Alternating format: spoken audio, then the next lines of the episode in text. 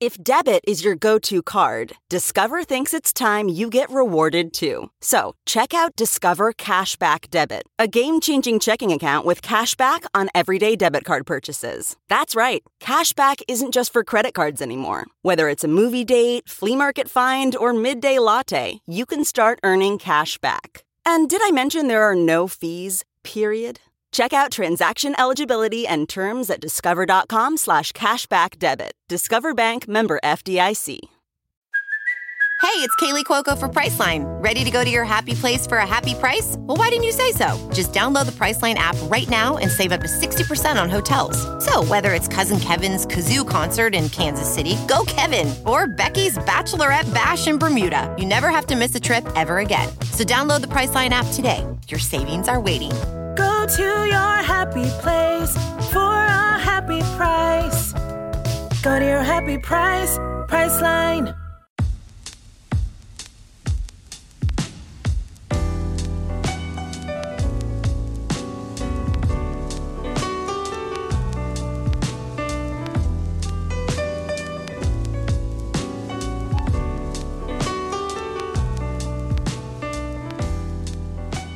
Hey everyone, welcome back to Remap Sports and Sports Adjacent podcast that sets out to disprove the notion that people with lives dedicated to pixels jumping across the screen can't also be unhealthily interested in what nerds condescendingly refer to as sports ball every Super Bowl. Rob, I start off every episode with a new question, this time from a listener named Spencer. Hi Remap crew, first time, long time. Want to ask the same question my girlfriend asks people she doesn't know since it always devolves into mass debate and discussion.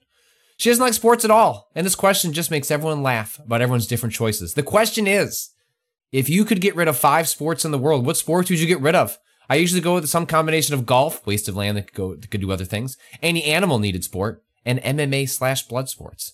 So, Rob, what sport or sports would you get rid of? Five's a lot, but if you have one that comes to mind, I think that'll work. Five sports to destroy. Uh, just gotta get rid of these. Let's think here. There's almost a Um, chaotic element of okay, like polo. why polo? That like it. It only it, it only serves the rich person sport. Like it is- mhm. Like it's it, I don't know. Like lacrosse on horseback is probably like deeply wrong, but like it's not the most wrong. It's it's like kind of a cool concept, but like horses have better things to do, and you would destroy a lot of. It would it would irritate the right people. Uh, and so I'm I'm all for like get rid of it.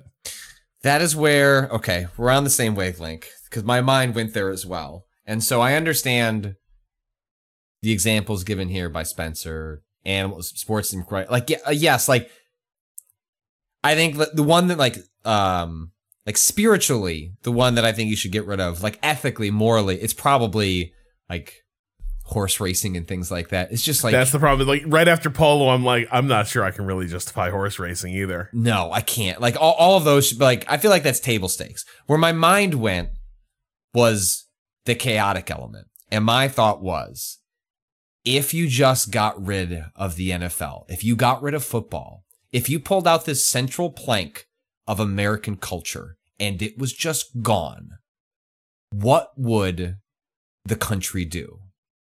Now, and so I, I, it's it's unclear to me in this question: is this it never exists at all? It doesn't develop as like a mainline, Or do we have a leftover situation where it's just gone? Yes, like you just wake up one day and it turns out, you know, we have a tyrannical government. Um, the socialists have Patrick arrived. Mahomes, report to spring training. The Royals need you. like like what happens to like the athletes what hap- like what do people do with their time like i mean i'm you know we are like just like personally like getting ready to shift into nfl mode my neighbor finished painting his garage and he's about to mount a second tv so that he can have sunday ticket going on the second tv and like this is that's the garage we're to spend all our time in. Our kids are to be outside running around.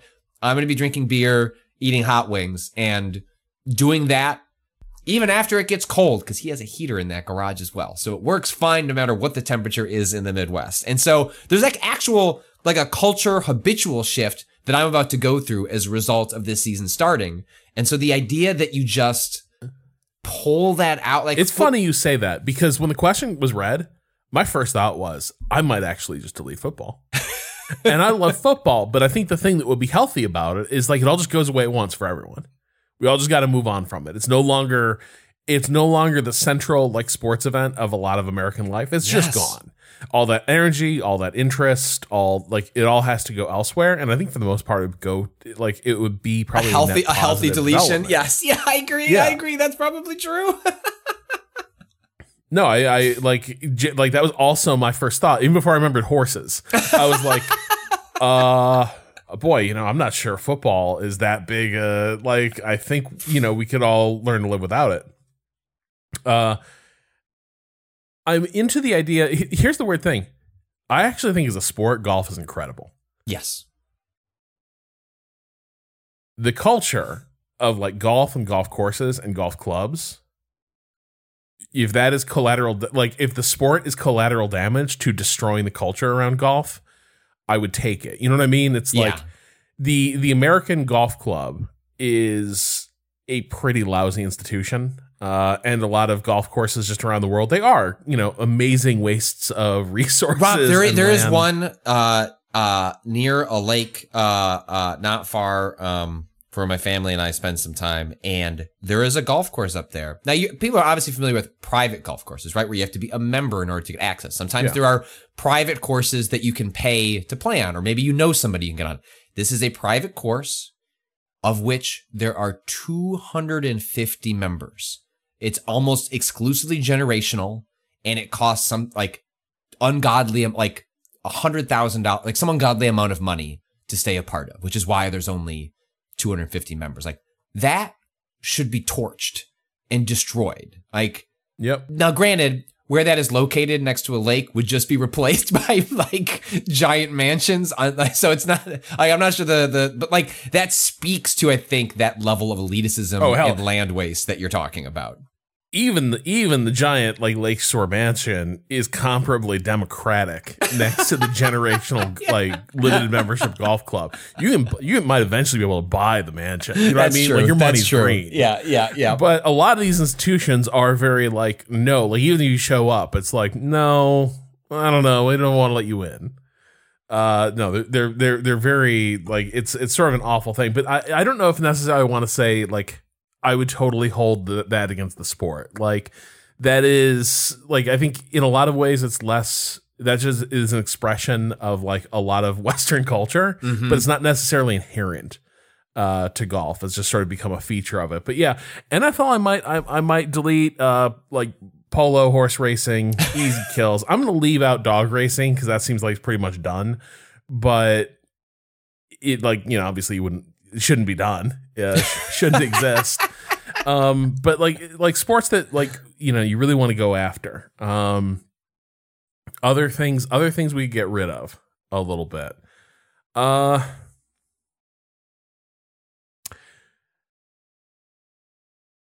I guess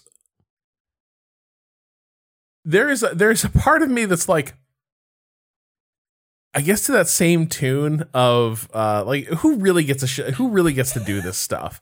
A lot of like your more esoteric winter sports like like you know ski jumping, right? Who's ski jumping? I want to I want to meet like who out in the world is just like you know what I'm gonna learn to do ski jump and I'm gonna have the opportunity to do that. What a great sport! I'm gonna I'm gonna get super into that.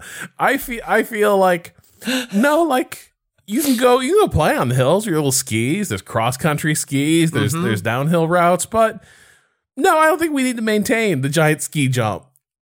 or, the, or the big, or sorry, Shaun White. I'm not sure we need the giant snow half pipe either. I feel like this happens like every time the Olympics come around is you just have it on and then you realize like, really? This is what people do with their entire lives? This? And then we're celebrating what? Like this is what we're made. like I think you you will always encounter some variation of a sport in which it's like someone's an expert at that. That's Well, and, That's and what we're doing particularly here? these ones where it's like the only way you get access, you, the only way you'd be an expert at it is if you just have the resources to be exposed to it early and get like tons Mhm. and tons of training at it and most people will not even be aware this is a thing until late in their lives. It just won't be. It it, it, becomes a sport that exists like uh ser- serve a class of folks. So I'm, I'm like I I might I might target some of those uh for for sure. Um, but yeah, I, I think it would be a lot of sports. I think it's a similar thing. I don't know that I would go after boxing, but I would probably go after MMA. Mm. Because of the culture around it, not necessarily because of the actual. A little bit Sport? of both, though. Okay. Like I think I think there is a bit of like they're all bad for you. They're all they're all pretty brutal on the athlete and such. But like MM MMA just has like high risk of grievous energy uh, injury, and they just have not built a pipeline where uh, most people coming up through the ranks are like uh, fighting for decent purses or making any kind of decent money. So I, I- I kind of feel I kind of feel like At you least have with a really MMA, like- you're hitting the whole body. Like boxing, given everything we now know about the brain and trauma associated with the like the head, the idea that there continues to be a sport that is explicitly Mm-hmm. about smashing your hand as hard as possible into someone's brain cage seems bad. I don't know Well, why. they should keep their. They, they should. they- they- you don't want to get hit in the head, obviously. like make them take the body. No, I, I don't know. I think that maybe it's just a bit of tradition, right? Where I'm like, well, boxing. I don't know. Boxing's been around for ages. Like, fuck it. Like people want to do boxing, go do boxing, go with God. You know what is interesting though? You're familiar? Are you familiar with the argument that boxing gloves made ba- boxing uh, massively more dangerous? I can buy it. What is the operating theory?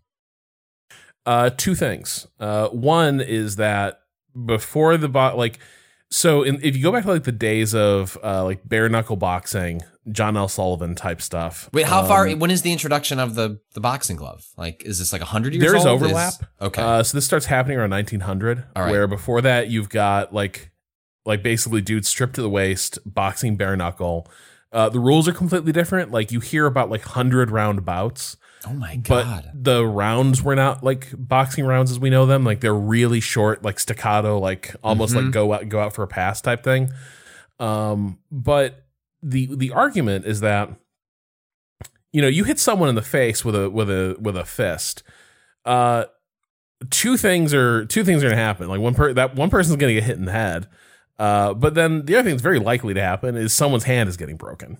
And so like bare knuckle boxing, you are not throwing with full power. You can't because like the odds of you doing more harm to yourself and your ability to keep boxing is greater actually than landing sort of a decisive knockout blow. Right. Uh, knockouts were not actually that common, I gather, in bare knuckle contests uh, for this for this very reason.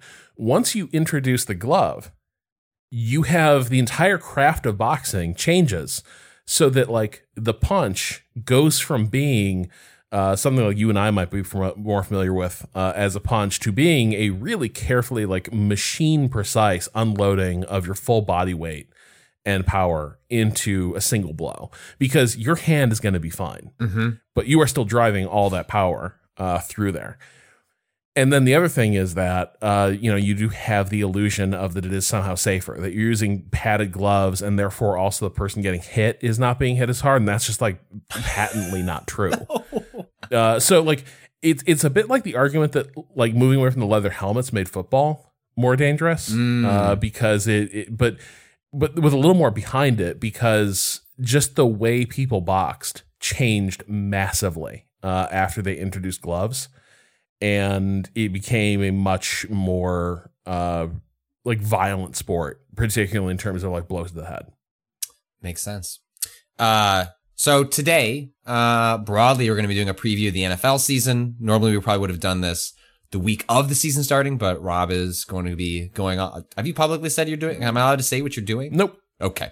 Um, Rob's gonna be gone uh, for a little while, um, and uh, doing a thing, and so we're recording this uh, the week that would normally be season four of the preseason that got eliminated uh, a couple years back under a new uh, collective bargaining agreement, and now it's just week zero uh, before the NFL season kicks off.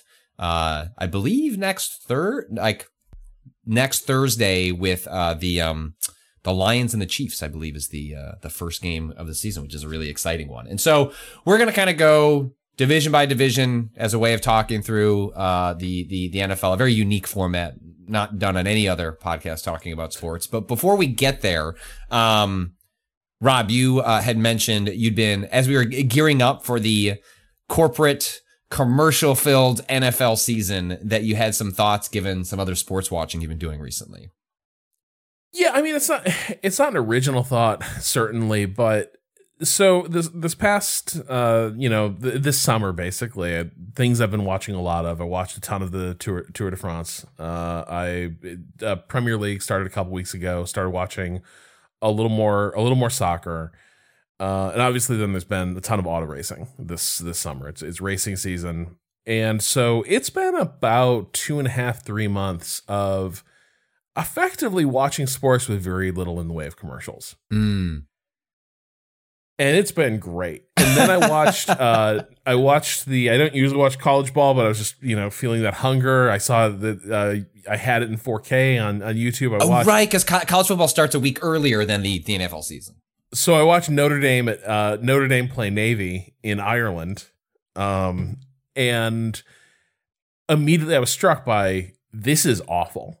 Like this is awful. The, the like you can't get into this thing because every thirty seconds it feels like you are just being pulled away to a commercial, and we had and like commercials are the most annoying stuff. Like it is like all commercials are designed to be kind of grating but also sticky for your attention so Mhm. like it's meant to be just annoying that you can't tune it out and so you end up kind of like internalizing the the logic of the commercial or What, whatever what what is better or worse? Like, so I um uh I watch a lot of the Chicago Cubs. Um, am I necessarily w- watching it through the means that I'm being asked to? Maybe not. But when you watch like some of these streaming services that that that like surface the games where they don't have the rights to the commercials, but they still have to honor the commercial break, and so you just get like a thank you for watching like game will continue soon and it's just like a logo like looping for the next like three minutes. It's it's like wild to see like oh right like this is how the ad like because ads have become so hyper targeted that they just won't even surface them because they don't give a shit about showing you like the local auto ad that you might otherwise get if they just had to generically assume we don't know who's watching so we'll just spray it everywhere yeah and like so watching this stuff on peacock uh, when you're watching the replays of events they edit the commercials out. Uh, so like you'll just you won't even see the commercials uh, which sometimes means you miss stuff uh, when you're watching like indycar because maybe something happened during the commercial break. But like uh, you know if you're watching the tour generally not a lot happens necessarily minute to minute so you aren't going to miss stuff in the commercial break. And besides on peacock they kind of aired it uh, commercial free. They they all ran it through a big uh, sponsor but the point is so I've, so like it's been three months since i watched like an american sporting event that is designed for serving up commercials uh-huh and I genuinely, I think I've talked about this before. I think one of the things that has caused some traditional American sports to lose ground is that they went all in on cable TV. Mhm. And as, you know, a younger generation was living more precariously and had to like think about cutting costs just generally and be a lot more conservative with it. I think, you know, they they tied themselves to a service that kept going up and up and up in price and priced itself out of a lot of people's like entertainment packages. But then I think the other part is yes, I know like we talked about this with Rowan. We, yes, like youth participation rates in soccer are are go have gone gone up relative to like football. Uh, if you're a parent, it's way easier to say I'm gonna have my kid go play soccer than it is to be like, do you really want to go play football? Okay, I guess. But first injury, we're pulling you out yep it's it's a tough sell. Um, but I also think that if you view sports as like it's a leisure activity, people want to have a nice time. They want to put something on that's pleasant and like relaxing and just enjoyable. Watching a soccer match is that. Like you turn on, you turn the Premier League. Doesn't matter if you're particularly invested in the game. It is just 45 minutes and change of like crowd noise and on-field action and they sneak the ads in where they can right like they got the the the banner ads on the display they got little like things on the edges of the pitch but it's still like you do not have the there is no Premier League equivalent to Whopper Whopper God is dead. we all love our goddamn Whopper. Like we don't have that in Premier League. Uh, and I and I think this is part of like we, there's been this question of like, man, Americans have just like gone crazy for F1. It must be that Netflix documentary. I think that's part of it. But the other thing that happened is around that time, ESPN got the rights. And because they knew that F1 fans frequently kind of had an expectation that maybe we don't do commercials, uh-huh. maybe people were watching uh-huh. through illicit means uh-huh. what, what uh-huh. people were getting in the UK. What ESPN did was they sold sponsorships to run the races ad free. Uh, this is how every F1 fan in America has a bizarre brand loyalty to Mother's Polish uh, because, because they, they sponsor the races. So there would be no ads. And immediately, you know, if you're watching, I'm curious about F1, you turn it on, it's like two hours, wall to wall. You're just watching the race. Mm-hmm. Complete like mental break from advertising and whatever else you're doing. Like your your attention can focus in on it. You can sort of like get into it. And that also means you have time to appreciate like what's going on here. I, I'm going to come to understand this game. Uh, watching football is so miserable. Like it, like the only way you can hold on to like the you can follow a game is if you internalize what football is and how it works. Like you're not going to get it watching the broadcast. Uh, because it is so chopped up. You don't see the huddles anymore you barely you know they barely take time to really like explain the concepts of the plays you're supposed to know all this but also the type of time you would be able to set aside for like providing context and explaining what's going on is time to go into ads so you don't get that stuff that's what nickelodeon's for rob that's why i mean granted i actually wish that if like if that's the the garbage is just going to be like fed through the hose for the mainstream viewer um because that's how they're I, I wish there were more alternative broadcasts that you could lean into stuff like that. Like I frankly think the existence of like the Nickelodeon one is like hyster- like hilarious and funny. Um, I, I, think I don't know if they're doing a one. They usually do it during the playoffs, like the wild card game. There's the Nickelodeon game. Um, or, or like you know when you have the the Manning brothers. Like I'm I'm so excited for that to be. It's like my, my one of my favorite ways to watch football is to just have the Manning brothers just fucking uh, goofing around. And I, but I'm with you. Like yeah, there it, there is so much in uh, American football that is we just expect you to know what this already is because it's a cultural institution. Good luck if you don't. Well, and then and it's going to be chopped up at every moment. Like every time yes. you begin to get into the flow of the game, you're going to be thrown to an ad break of varying lengths, right? So it's going to be like, I feel like we've been watching ads for like an hour. Oh no, it's the two minute warning. Uh, so you get like an hour of ads. Okay, there, okay, that's. Cool. I was wa- I was watching. Uh, I didn't the the last uh, Bears preseason game overlapped with prepping for my my daughter's birthday party, and so like other than like, come on, don't be a complete sicko. Like if, if you're an NFL analyst, watch the preseason games. If you're everybody else, like wait a couple more weeks. But I had it out of the background. It was like watching just to see what Justin Fields did for the couple of series that they were going to let him play. And there was a moment where, uh, they'd gotten down like feel uh, uh, Justin had gotten down to the like 10 yard line and they the first quarter clock expired and in football, American football, at, at every quarter, they switch the direction of the field that you're playing on. And I've never seen them do that because that all happens during a commercial break. And because of the uh, unique way that I was watching it, it was just instead of cutting to just a logo, it cut to a stadium camera. Yep. And you just got to see this wide shot, like looking down in the field. It's not a way you'd want to watch the game, but you could see the entire field and just watching like the players move. Like it was just kind of neat. And it's like, oh, that's like this logistical thing that they hide away so they can cram six more commercials in. They, I, I got to see like this little window into just, I don't know, kind of the downtime of of a game that exists all the time. Like those slow moments in the game are felt by the players. And if you're there in the stadium watching the game, but to the viewer, you are just getting like blasted with Dorito sauce, you know, flakes, um, uh, in between. Yeah, I mean it's little things like that that you that, that don't get fully fully unpacked. Um, I think a lot of the drama leaches out of a drive when it's like, well, we're gonna cut to commercial now because mm-hmm. uh, praise be a player is down on the field and out of respect.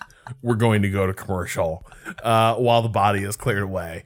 Uh, or, you know, well, all right, well, the player, the coach called a timeout. So we're going to, this, obviously, this is just a timeout to give his guys like 30 seconds, get a play call in. Fuck it. Let's take a minute and go to commercial. Well, again. or they do those ones in the corner, right, where they go to the box and like you're getting the commercial in the box because they don't have Oh, you mean time. the ones they start playing in the huddle? So Yes. like while the play clock is pl- play clock is going now, Yes. you have the commercial going because now we are jamming the commercial break in because they know people are bypassing the commercial breaks. yes. Via DVR controls. So now they're loading the commercials into the uh into the main part of the game. It's real bad. Like it's one of those things where it is it's it reminds me a little bit of the way um like newspaper websites started to feel like the scummiest places on earth because like the just the advertisement was so intrusive and it was so low quality and that is increasingly how football broadcasts are starting to feel uh dis- despite like the notion of it as a premium product and i do think like if you are not already a sicko who's like, I love football, give me more. Oh, I don't care how many times I hear the Burger King song, just oh no, no, more football. If you are not b- bought into that, Mm-hmm. and it's just like, do you want to watch sports? Here's three things that are on Premier League, American football, uh, or like a race. I think American football is probably the worst viewing option.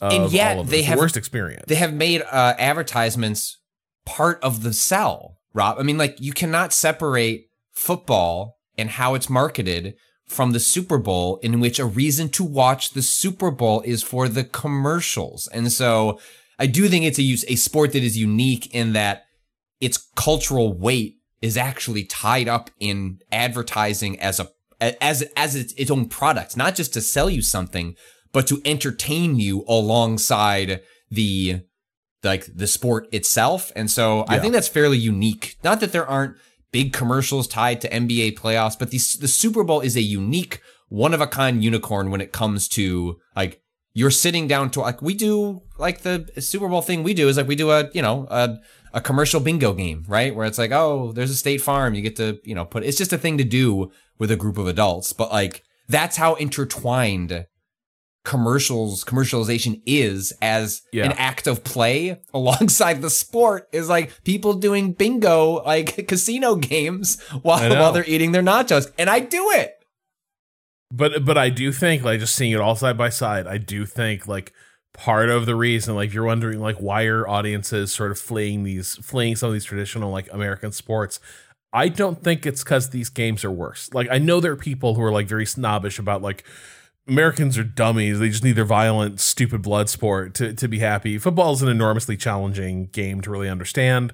Uh, and the other thing is when it, when when football's good, it is the best Yes. in the world. Yes. Like you know, like it sets up moments of drama. Like in a, a you know a drive with things at stake. Like it it it generates narrative moments that unfold. Like the the structure of the game really serves it well. But outside of those moments, uh, there are a lot of places where it just like presents a lot of hurdles to get into it. And it doesn't surprise me that a lot of people are starting to gravitate toward other sports where it's like where you don't have the action coming to a dead halt every like five minutes to like just bombard you with the most annoying tweet crap uh, possible. Because that's the other thing is like if football advertising has gotten so expensive, it's all the same ads now. Yeah. it's uh, like it's like six companies advertising on football broadcasts. Right? It's like two big insurance companies, like two big beer companies, two fast food uh, companies, and then like maybe a car. That's it. That's that's that's that's who you that's who you see. So like you know you watch like an hour of a football broadcast, you're gonna see some like uh, wannabe heartrending Amica insurance ad where someone's just like where they just like run the camera over some sad sack having the worst day possible. Like oh no, Abuela's house flooded, and then we've got the love, and you just hear over the phone. But you know the important thing is you're safe, and I'm like yes, that's exactly how calling your insurance agent works. I mean, the reason they're telling you this is because they're going to decline your coverage in the next draft. Well, really, I'm just so I'm so glad you and your daughter are alive following that thunder. Are you bender. sure you want to make this claim because it's going to impact future claims? You let this one go. Is this a big enough one that you want to make the claim on? Are you a bad enough dude to want to Yep. make the claim on this insurance, knowing what it might do down the line? Fuck. Come on, Tiger, let it ride. Well, let's get into the the NFL uh, itself. Um, we're gonna kind of just run down um, the different di- divisions, and I think that'll bring up even some of the topics I had put here at the top. Rob, I think those will kind of come up as we as we go Yeah. through through all this. But the uh, probably one of the most interesting divisions uh, in uh, the entire league for a lot of reasons. The AFC East, the Buffalo Bills, the New York Jets, the Miami Dolphins, the New England Patriots. The, like you could do, frankly, long discussions about every one of these teams. Obviously, we have a lot of personal connection to the New York Jets. I have not watched And obviously, Of, we're gonna move to Buffalo soon. I have not watched any of Hard Knocks. Have you watched any of it? Uh, I unsubscribed from HBO Max a while ago uh, and did not feel moved to resubscribe. Oh, that's right. Wait, I, I, I, I did not, I did not, I did not renew my my uh, subscription when it became Max. Mm. No matter how many times Aquaman could be like, "You're not one person." Sometimes you're a piece of shit. Sometimes you like good TV. And sometimes you like being a little piggy, don't you? Mm. Why? Come on, piggy. Suey. Max is here with reality TV. You little, I was like, you "No, disgusting you, little good." discovery slut! Like, just Yep. get over here. Oh my god, that's that's good. So no, Um, I didn't watch Hard Knocks. No, I haven't either. And but obviously, yeah, like I am as a Chicago Bears fan, intrigued to see what the deal is with the the Jets. Um, I. I, you know, I think they they have a pretty stacked team on both sides of the ball. I think, however compromised Aaron Rodgers is at, uh, I think he turns forty this year. Uh, I believe. Um, even if he's a average NFL quarterback, uh, the the Jets are a team with the roster construction they had last year that they would have been a real threat in the playoffs if they just had someone who could toss the ball uh, with any sort of uh, consistency. The thing that I've been you know reading reports out of training camp, things like that, is uh, they don't have an offensive line, and Yeah. Rodgers, you know, can, you know, he, he used his legs were, you know, how quarterbacks used their legs in the era that Rodgers came into the league alongside Tom Brady and, and folks like that is much different than the Justin Fields, Lamar Jackson, where you are these dual threat quarterbacks. But Rodgers could, he could, he could skedaddle when he needed to. That doesn't happen as much anymore. And so he's to be that that uh, Tom Brady, that uh, Peyton Manning esque uh, kind of player who is to rely on decades of experience and understanding what the defense is throwing at him to make it work. But if he's getting the shit kicked out of him every other play, that ultimately might be the thing that kind of defines their season if they can't if they can't figure it out. Yeah, I have no idea what to expect from because I, I'm with you. It's like he is set up to have that sort of Peyton Manning valedictory. You just Mhm. need we just need a steady hand, no big mistakes, some upside. That's all we need, and we'll be able to ride that into uh, you know, at least maybe a conference title, something like that. And so he he is kind of set up for that, but the Aaron Rodgers of it all is the big question because the thing is like Manning could have a big chip on his shoulder, and I still think he seemed like a vastly more even keeled presence on a team than Aaron Rodgers. And now that is partly because just the way Aaron Rodgers every season sort of had this sense of like, is he going to stick around? Is he is he finally had it with the with the Green Bay Packers? But I think the other part of it is he is very quick to feel like at once it's all on his shoulders. Like, well, I guess I got to be the one to pull this all together. But then at the same time, that sort of will lend itself to him not being coachable and not really like responding to what the coach or the coordinator like wants the identity of the uh, identity of the offense to be. And then in recent years, you know, he is very savvy. He is very clever. He's also very risk averse, and he doesn't have the sort of arm that can hit the tight windows uh, that you sometimes they're all you get when you're behind a bad line or or things are not going well. And in those situations, he will just start throwing the ball away.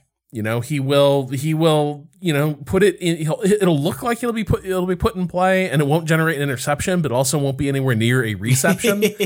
and it'll be like oh, there's Aaron Rodgers being smart with the football. You know, if it's not there, you just don't give the defender a shot. But it's another three and out, and that defense now is back on the field. And so I just have no idea uh, what to expect from that team. But to be honest, I don't know what to expect from this division. Yeah, I think it goes to the top. Like when I look at the Bills st- like still massively talented, but like Josh Allen is not as young uh, at this at this point, and also now he's a very expensive quarterback. Yes, and that, that's that's the other part is all these really exciting, dynamic quarterbacks. Once they've sort of got on that that sort of veteran contract, um, suddenly the quality of everything around them goes down, and Josh but the draft Allen's, picks matter a lot more. You can't. Yeah you can you you increasingly cannot spend in free agency to patch holes, or you're not grabbing the top end talent and overpaying for them the way that like the Bears are right now, like where they can just pay whatever they need as they're trying to figure out the ship. There, you need your picks to pay off, or else your team is going to sink or swim. Uh, no matter how good a Josh Allen is, and I think he's you know obviously extraordinarily talented. Even when he was he was physically compromised last season, plus the Damar Hamlin stuff, right? Like it just seemed like that team was just done at the end of the season. Like between Allen's injury in his arm and the emotional, like just gut punch that that team dealt with, it just seemed like they didn't, they had run out of gas by, yes. by the time they got there. There was just, they were done. That were, last they, game was really dispiriting because it Yeah. did feel like they just got flattened. Uh, and it was that they just, you know, it should have been it should have been conditions that favored them. Should have been a lot of things like pointing to a Buffalo win, and they just they they just kind of folded up. And yeah, and, the the quality of the weapons are declining, and that was one of the big things that caused Josh Allen's bump uh, in performance was that they sort of armed him with, uh, you know, a, a great receiver, and you know th- that those connections are being broken. Uh, and so I'm I'm really not sure what to expect from that team. Now, did did their ones shred the Bears ones in the final preseason game? Yes, they did. That defense still looks pretty good, yeah. but I just don't know what to expect uh, from from that team. And you know, the Patriots feel like God knows what's going to come out of come tumbling out of that. incre- well, increasingly, the Patriots feel like I believe uh, Bill Belichick is it's like twenty to thirty game wins away from the all time winningest coach, like in terms of raw pure wins, and that doesn't seem like a lot in a seventeen game season, but when your team has now become decidedly mediocre post uh, Tom Brady leaving, and as they've like absolutely fumbled, like like I mean Belichick for as obviously he's probably going to go down as the greatest coach of all time, like no question, obviously an incredible mind. But also like his son is on the staff and has like a major like he hired Joe Judge and Matt Patricia, two defensive play callers to run the offense last year. Like it does seem like my man is at the edge of his mental rope. Um, and you start to see whispers that they're going to get rid of him if the team, like, you know, is something like a seven or eight win. And that that is just in like uh, more, you know, a couple of years ago, impossible to imagine that he doesn't just go out in a blaze of glory. And here, he, what might befall him is befalls everybody at some point is that you just don't realize you don't have it anymore. And then it just looks sad. not just that, it's like this guy was always so a lot of the players who played under him both revere him and regard him as just like one of the best coaches they've ever had, someone who taught them an absolute ton. But also, this is a guy who's always understood the business of football is being ruthless with, you know, we pay for performance here, not sentimentality. It was bizarre to see that turned on its head, to have him put a lot of credibility on the line for Matt Patricia in a Mhm. role that Patricia at his best was not suited for. Coming off a fizzle in Detroit that frankly like discredited Patricia as uh coach material, you know, at the very least. Maybe argued arguably like discredit him from being uh, you know any sort of high level coaching role, coordinator. Like it was bad. Things went real bad in Detroit. Having having Belichick like stand by him and say like we're gonna give him the offense to like give him like give him those reps so he gets another shot. It was absurd, and it took down it took down a season. The the the the, the quarterbacks didn't respond to him. Uh, it just it it didn't work at all, and it's just strange to me that like those rules, the understanding that you make hard-headed football decisions based on you know how how are things likely to play out, that that was suspended for Patricia. That mm-hmm. it was like, no, this is my fail son, and we're going to you know we're going to give him another shot because this isn't like a McDaniel situation, right? Like that's that like say what you will about him.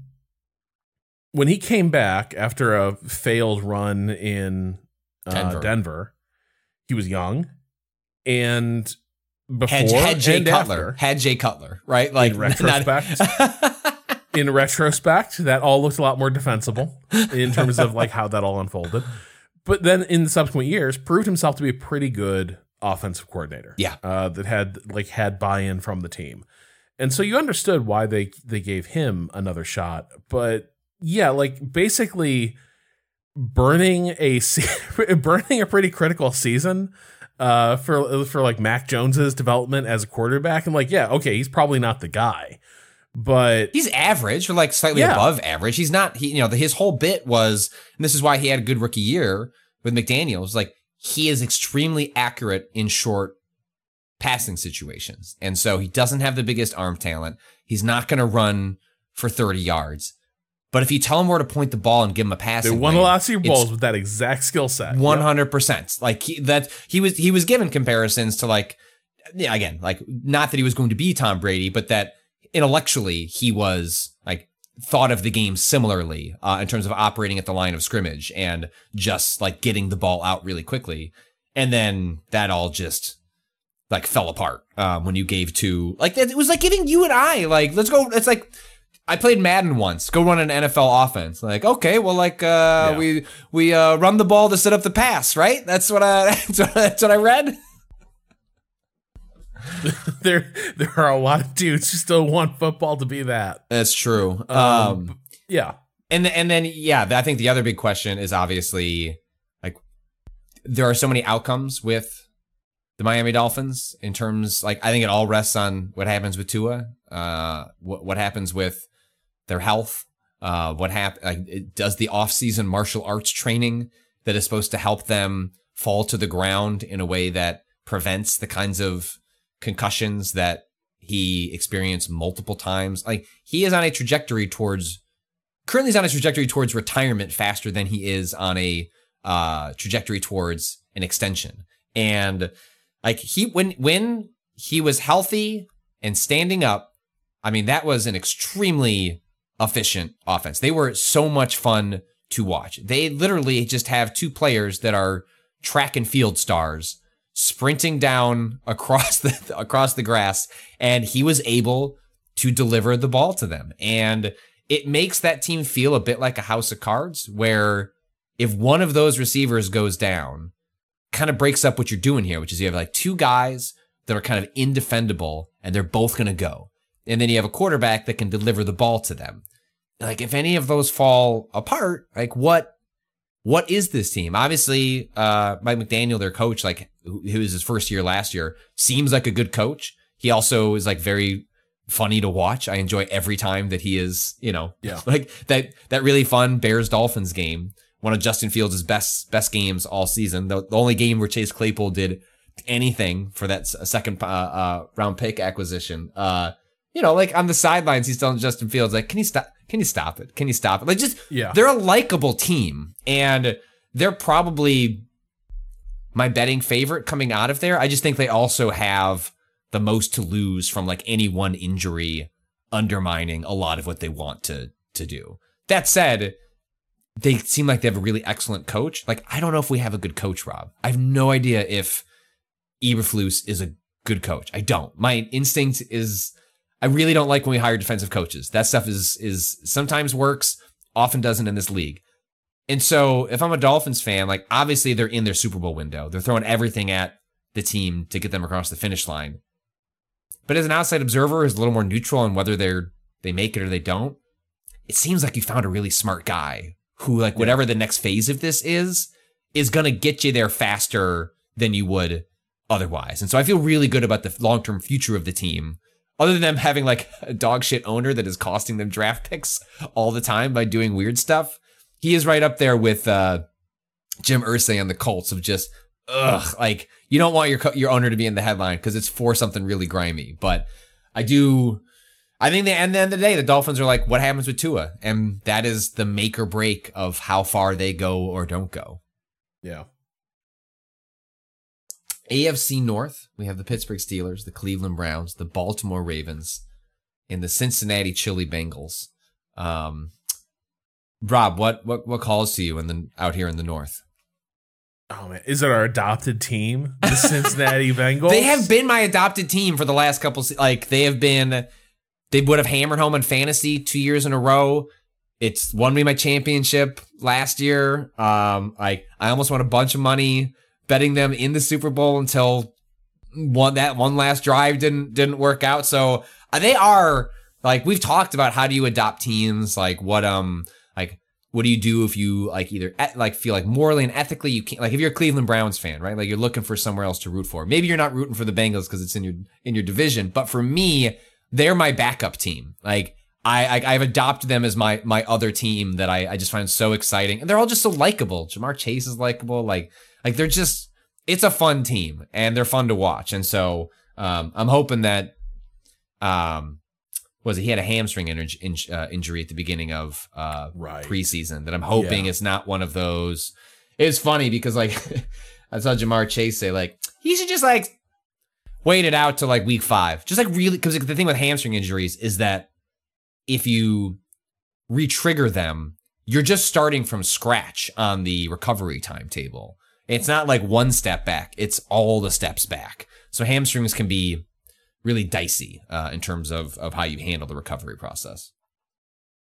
Yeah, and well, and they and like they like their backup, right? Mhm. Uh, yeah, I mean, obviously, you know, preseason's tough to tough to go by, but uh, yeah, it's it's one of the things. It's a, it's a good team. Uh, it's it's a great situation where like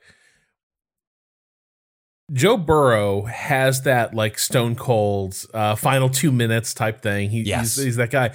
But the, the the great thing about his situation is he does not need to be that guy consistently for that team to win, and that is not the case for a lot of players who star quarterbacks who like the the whole team ride you know rides or dies on their shoulders.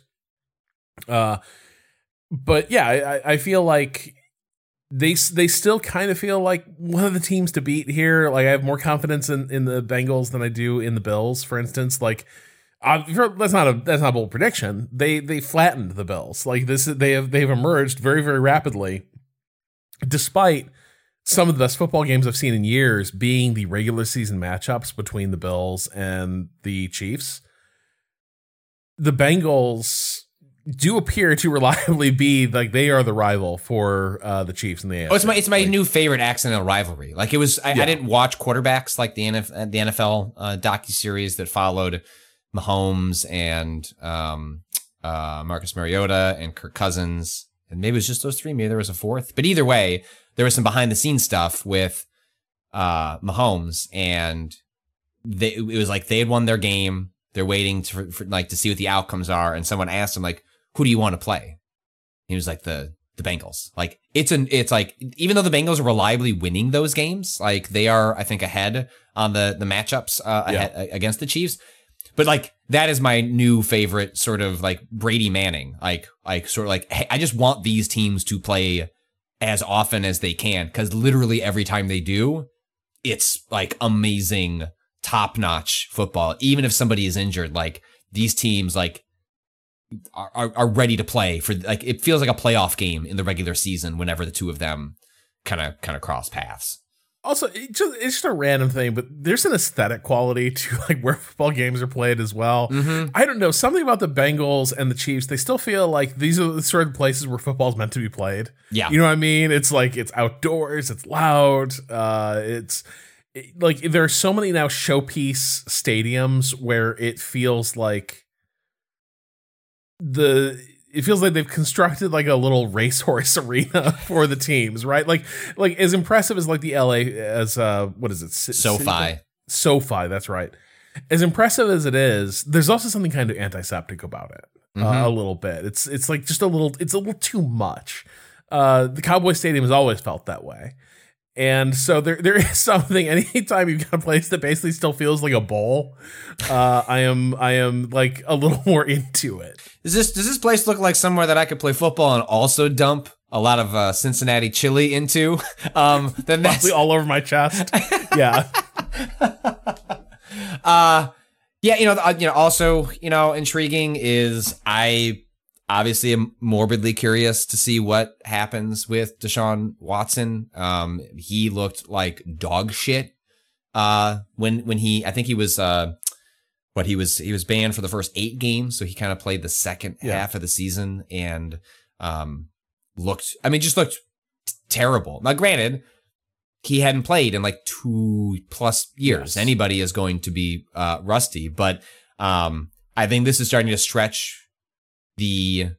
Obviously, there's going to be rust to to knock off if you haven't played and you know competitively in a couple of years. But also, does he still have it? What is that? If that if they underperform, if if he is just bad or below average with a Super Bowl roster, and they guaranteed what like 150 million dollars or something like that to him um and are, are essentially locked to him for the next couple of years and then he becomes an untradeable asset uh because he's bad i mean woof, i have a lot of family members that are browns fans and i, I feel for them they are in a, a weird box uh emotionally uh trying to understand what it even means to have a relationship with that team uh, at the moment. Obviously, it's kind of made easier for them because they suck shit last year. And if they suck shit again, it's like easier to swallow not watching them or just sort of putting them to the side. But a, a strange team, um, for sure, that has gone through a lot of uh, ups and downs. I haven't watched it, but I, I've heard that the Johnny Manziel documentary on Netflix was actually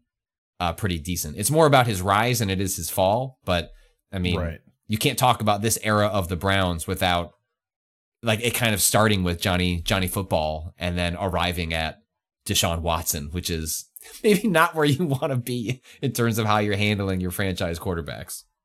Yeah, and God, yeah, you're right. And um, oh gosh, the guy between Manziel and uh, Watson. Um, oh, he's on the, Bucks the- now. Um, yeah. he was on the Rams last year. embarrassing. Uh, I know. he was such a big deal. Uh, and he's in, and he actually has, he had really good um uh uh commercials. The best commercials, the best commercials of any Baker player in the Mayfield. NFL. Baker Mayfield. Yeah, Baker. Uh, yeah, I mean, it's just it's it's been a it's been a bad run there um, for for how they've you know developed quarterbacks. Um, yeah, I, I think there's there's a few things that are going to be weird about this. Um, it is possible that I think we'd all breathe a sigh of relief if Deshaun Watson was just never relevant. Yep. as a quarterback again, and like this weird experiment just kind of ended, uh, fizzled, and you know there never really has to be that examination of what do you do with a guy like that. I still think there's a pretty decent chance that with a full season of football under his belt, like as he goes along, he might turn out to be still a really great quarterback. Yeah. And that's going to be a weird thing to navigate because at a certain point, you can only repeat so many times uh why the reason why he like spent two years away from the game uh which was that he was uh like sexually assaulting a number of women uh that under and uh, had gotten into contact with them under the false pretenses of like seeking a massage. Mm-hmm. and just a deeply weird story um about like you know what he was doing and and just the the the weird like compulsive you know angle behind it. But like it was a ton of it was a ton of people uh that that he assaulted a ton of allegations. And his old team was kind of swept up in it they kind Mhm. of tried to provide legal cover it was it was a thing there a lot of people should have known better uh were kind of aware of what he was doing and a lot of that came out. It's been extensively covered. This is not like a hidden. The NFL doesn't want you to know. I'm sure they'd prefer that you didn't, but uh, it, it's been extensively covered. And You know, he's his his legal bills are through the roof. There's been a lot of settlements around mm-hmm. this. Uh, but he's not. You know, he's not going to do jail time. Uh, no. you know, this is this is about as far as the process has gotten. Uh, he's been forced to make a lot of uh, you know some monetary restitution, but and he was sort of forced to step away from the game uh, for a year. But now he's back, and he does have a chance to, uh, you know, play the game again, and he might turn out to be really good at it because he was really and, good at it. He they're like I, I um like he was electric. Like it's yeah. easy to forget now because it's there's so much distance between that. But he was one of those like oh they're down three touchdowns doesn't matter like they'll they'll find a way to make it work. For me, the simplest thing, like just this is where I tend to like come down with stuff like this because I need to remind myself this a lot. Goodness and talent and skill do not necessarily go together at all. They don't mm-hmm. have to live side by side. Frequently, the don't. one doesn't apply the other. yeah, and this is and this like the problem is the way we cover sports. We want to say because a certain person exhibits exemplary athletic qualities, those imply the existence of exemplary moral qualities. They don't. They don't apply. They don't imply those at all. Sometimes you discover that yeah, they do imply those. The person got really good because you know, they're very conscientious, hardworking, dedicated to teammates. Think, you know, sometimes you find that person. And sometimes people are just weirdly great at a game. And behind, you know, and beyond that, they might be weird, they might be monstrous, they might be creepy, whatever. And I think you can just sort of acknowledge that someone's might still be extraordinary at a game. And that is as far as it goes. Mm-hmm. And you don't need you don't need to get caught up being like, oh man, he's just such a you know what a he's you know uh, you know he's he's he's such a he's such a brilliant competitor, uh, such heart, such dedication. he's he's good. He's a good ball player at best. Uh huh. Um, and we'll see how that goes. It is possible that he won't be any of that anymore. That like you know to a degree, the one of the real prices he's paid for this is that his skills atrophied, his window closed, mm-hmm. and you know, turns out his last seasons of football were playing for an irrelevant franchise uh, right before the bottom fell out of his you know bullshit public image. But that's as, that's as far as I think you know we we get with this. Uh, there's a chance that this is sort of his year of he's still got it. He can still lead a team really effectively uh, in the NFL, but it does feel like a toss up between that and he just fades away and it's kind of this weird embarrassing thing where we created this weird almost market resetting contract for a guy who now doesn't even do the thing. Uh and you know i don't know if we call that justice but that's probably the closest we'd ever get to it given the state of of play um in regards to him at the moment. Um you know elsewhere in the division i don't know what to make of the steelers necessarily you know. Um kenny pickett looked really good in preseason but mm, what is what is preseason? He looked okay last year. And the Ravens, I'm I'm hoping they hit the seat like I'm hoping they hit the ceilings that that team can hit. Like the the fact that Lamar is like back, happy, got his the contract. They seem to have overpaid wildly for OBJ in order to also make him happy. But OBJ, when he was on the Rams catching passes from Stafford, I mean, OBJ was on track to be the MVP of the Super Bowl in the year that the Rams won because he was just uncoverable. Like he was as good as he has been at the heights when he was early on the Giants. And then it's easy to forget that he went to the Browns during that Baker Mayfield era and it just did like didn't work at all. And then he went then he just kind of started floating to different teams as he's gotten to that. Well, and because he's been so good at being the mercenary who goes around and like if your quarterback has any game left in his arm at all, there will be a meaningful connection connection between him and OBJ, and that didn't right. happen with Mayfield. Was kind of your sign that like, okay, this project is like horribly yeah, misguided. Yeah, yeah, But he is he does appear to be one of those receivers that like even beyond what stats he compiles by the end of the season, his presence yes. makes your quarterback better. Yeah, and they they've swapped out their OC. They're bringing in um, this guy Todd Monken, who was a the offensive coordinator on the Arians or uh it was the Arians pre Tom Brady Bucks in which uh they just whipped the ball down the field. It was a lot of deep passing. And Lamar Jackson, despite being known as a runner, in college played in a traditional NFL offense that involved a lot of passing. The popular kind of interpretation of of Lamar is that oh he's not much of a passer, he's really a runner. And that's like not what he came out of the NFL like being seen as. He was seen as a pocket passer with running upside.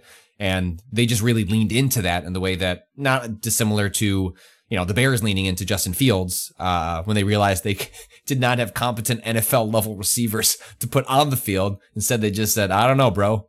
Can you can you move that rock with your feet? Um, so there there is a chance for this team has a really high, interesting ceiling. And I always like watching Lamar Jackson play. And this is a team that last year in the wild card, which they like barely snuck into because Lamar like seemed like he didn't want to play because he didn't want to compromise an existing injury during like the contract negotiations that were coming up. Their backup almost beat the Bengals.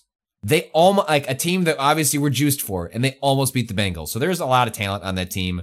They're exceptionally well coached, and Lamar is is really easy to root for, and I always like watching watching him play. Yeah. Um, a little more, uh, you got to kind of squint your eyes in, in the next division, the AFC South, the Jacksonville Jaguars, the Houston Texans, the Indianapolis Colts, the Tennessee Titans.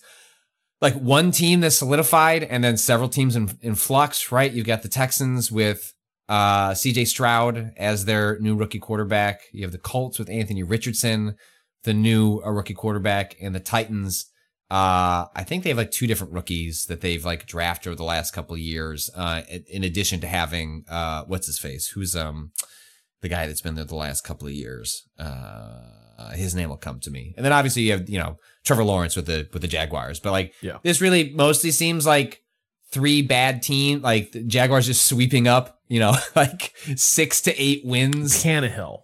Uh, Tannehill, Ryan Tannehill, yes, yes, who's been very good, yeah. but has been kind of fallen off as like that nucleus of um, him.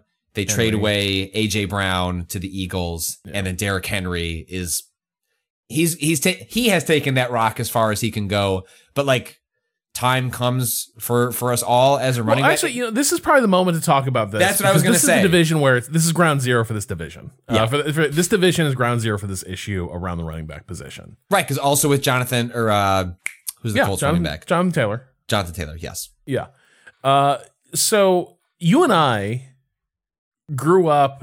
Well, you weren't into football then, but like even even then, you you were still around for the, uh, like the quintessential Bears player is Walter Payton, and if you looked at like who are the stars of the NFL, there's some star quarterbacks, but also there's a lot of star running backs in mm-hmm. this era. You know, Barry Sanders in uh, Detroit. Um, you know, it's the the the the star running back is is very much like one of the icons of the NFL at this uh, at, at that moment.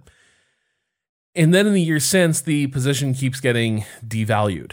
And now it's sort of at this crisis point because teams will not pay running backs uh, big contracts. And a big part of this is because uh, there is basically ironclad math around what triggers the d- sudden decline of a running back's performance, and it's carries. Uh, like the magic number is 300 carries. If if a running back has 300 carries in a season, the next season he's not going to do what he did the year before. Uh, that is basically like there's a handful of, of, of running backs that have defied that, but for the most part, once you hit 300 carries in the season, guy is done, and he will not be the same after that. And that means that NFL running backs come in on a rookie contract. And when it is time to, and they might be amazing on that rookie contract, they might be just god tier athletes. Doesn't matter. It's still NFL rookie contract. It's not worth market value for what they can do. And then it comes around time to negotiate for, you know, the veteran contract, the, the one where you're supposed to get your real payday based on your market value.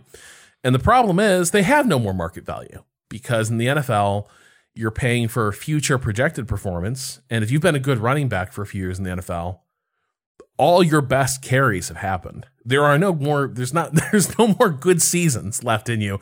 There's certainly not going to be four or five. There might be one or two, but nobody's going to pay you the big, you know, like career contract that's going to guarantee your salary, et cetera. And, and one or two conveniently lines up with the way contracts are doled out and the power that own like teams have for the franchise tag. And the franchise tag, yes, after your contract is up, teams have exclusive rights to keep you on a team for against two, your will, basically against your will. Um, now th- there are different franchise tags. We don't have to get into that, but basically, like there are escalators. Like every year, the tag gets more expensive, and the idea being like the the tag gets more expensive. It's also more expensive uh, uh, based on the position. So obviously, like tagging a quarterback is is much more fiscally uh, uh, weighted than than than a running back. But that essentially like handcuffs. Th- these players don't have leverage. Where it's like they can get you to the end of the prime of your career,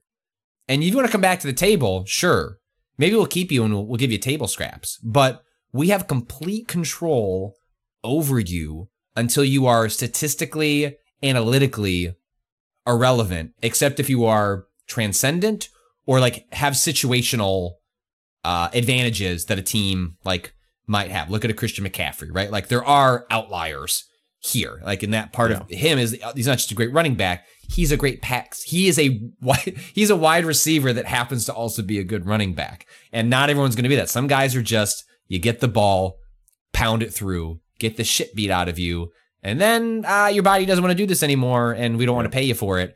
And you suddenly go from a position that running backs defined football until relatively recently in the history of the sport.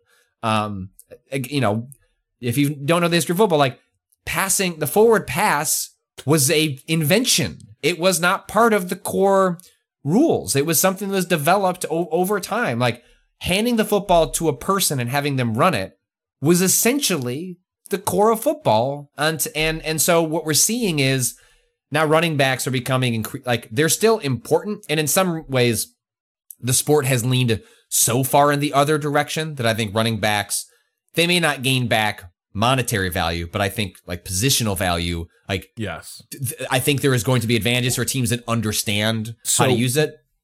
But I think this is the crux of the matter. A good running back is still worth their weight in gold. Yeah.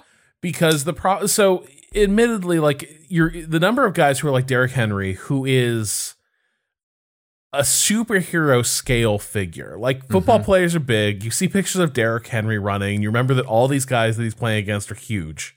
And he somehow looks like an entire size, size category bigger.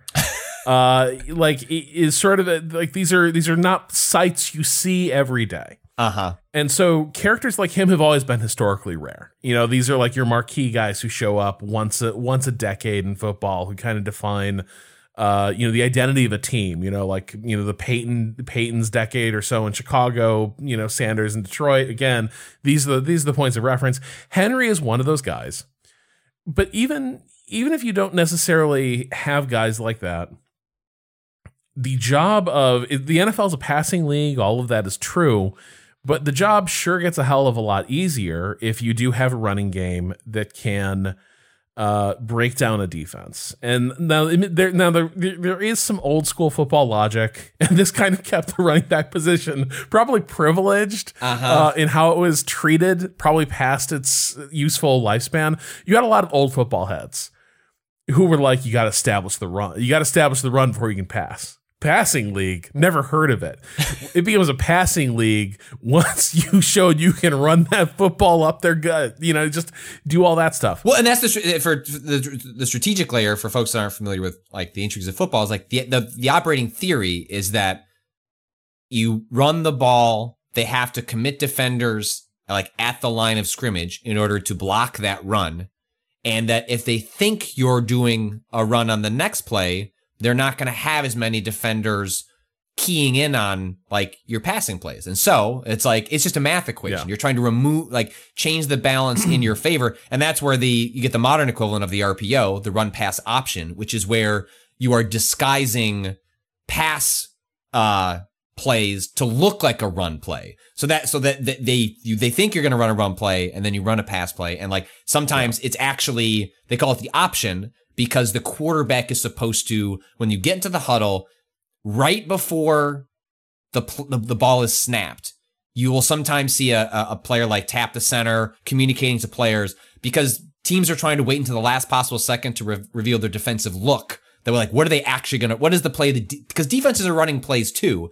It just we don't really think of it that way because they're in response to what the offense is doing, and so that is where you get kind of like the idea of the run the rock is because you're trying to make the bat math better for your pass catchers. Well, and also like one of the real reasons that the game became a passing league is because quarterbacks are, are, exempted from the violence of football in a lot of key ways. Like used to be that even a star quarterback, the odds of him playing 16 games in a season were not amazing.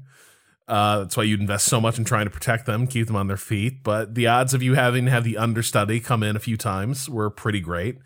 Um, and the other thing is that defenders used to be able to it was like that bit in The Simpsons where once a guy comes on your property, you can do whatever you want to him. Defenders could do that to receivers going over the middle. We've talked about this before as well. Yep. The fact that like a quarterback who just could lead his receiver over like into into the defense, and that receiver is expected to catch the ball but possibly die trying. And that doesn't really happen as much anymore. Uh, and then there's more aggressive penalties. So there's a lot of things like pushing toward the pass. It's just not as efficient to to run the ball. But we've all seen teams that still run that ball an awful lot because it chews up the clock. Um, Mike McDaniel, uh, in he was with the uh, Niners when he made this remark, but you know we talked about him being the coach of the uh, Dolphins. But he was in this. He, he gave this answer in a press conference talking about the importance of the run game, and he just sort of he put it really well, which was that football is a physical game and there is an aspect of you break down defense by hitting them. Like it, you can, you can, you know, we often think of the defense as the guys who are out there doing the doing the tackling, doing the hitting, but the running game lets you flip that on its head. The running game lets you attack the defense directly and say like, okay, how many plays in a row are you going to be clobbered by a 300 pound lineman? How many times in a row are you going to tackle a running back who's moving shockingly fast. Um, like I can't, you cannot imagine how much power a running back has as they hit the hole. If you like, if you have not stepped in to make a tackle on those guys, you just can't imagine what it's like getting hit by a running back who's going full tilt, shoulders lowered. Um, so I, I think you and I both have seen there are teams that re- derive a ton of value from running backs in the running game they just don't pay for it because the game is structured that they don't have to. Uh, the salary cap means that nobody is getting paid market value for what they actually do for the team. Like, it doesn't get paid anywhere near it. Quarterbacks realize, you know, the most of their market value, but that comes at the expense of the other players. And so, uh, Der- Derrick Henry is sort of your your last, maybe one of your last really iconic running backs in this division and the Colts have one too. Jonathan Taylor. Uh, I think it's what his third season. Yeah, he's he's, he's he he is in that rookie contract. Been been excellent. Would in theory, like most other positions, teams want to make the deal early, and they'll give you more money up front to try and like m- save money on the back end, and that's that's like usually the way these negotiations go. And he seems to have not just for himself, like there is an element of him being like as a class running backs are getting screwed. Well, they had a uh, famously earlier this year as like this was coming to a head for a number of players, including I think like Austin Ekeler on the Chargers, yep. uh, Josh Jacobs on the Raiders. They had like a running backs Zoom call that was a sort of an attempt. Like they're all obviously these players are unionized; they have a players association, but that players doesn't serve their interests. Well, not running right, not running back. Like the the the single best thing probably that uh, the union could do in its next negotiations is get rid of the franchise tag because it's it is it is the thing that is weighing down running like de-incentivized uh, positions more than anything else is that exclusive rights that they have. And basically these these players got together to try and talk through yes, like trying to identify as a as a position as a kind of like class within the NFL, what can we do collectively in order to make this better.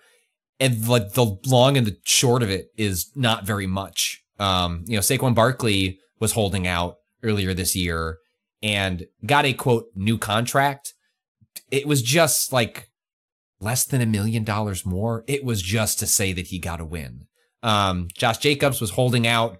I think I saw it this morning that he is now back at the table. He'll probably sign a contract, but probably one that's pretty friendly to the team, um, and a team that he's been with since he was he was drafted. Like they just unfortunately do not have leverage, and teams aren't going to trade capital for them as good as they are. It's rare, like you get the 49ers, right? But they got Christian McCaffrey because he was a pass catcher, not because he was a running back. Uh, that And just makes it, sneakily the Bears did this for a number of years too.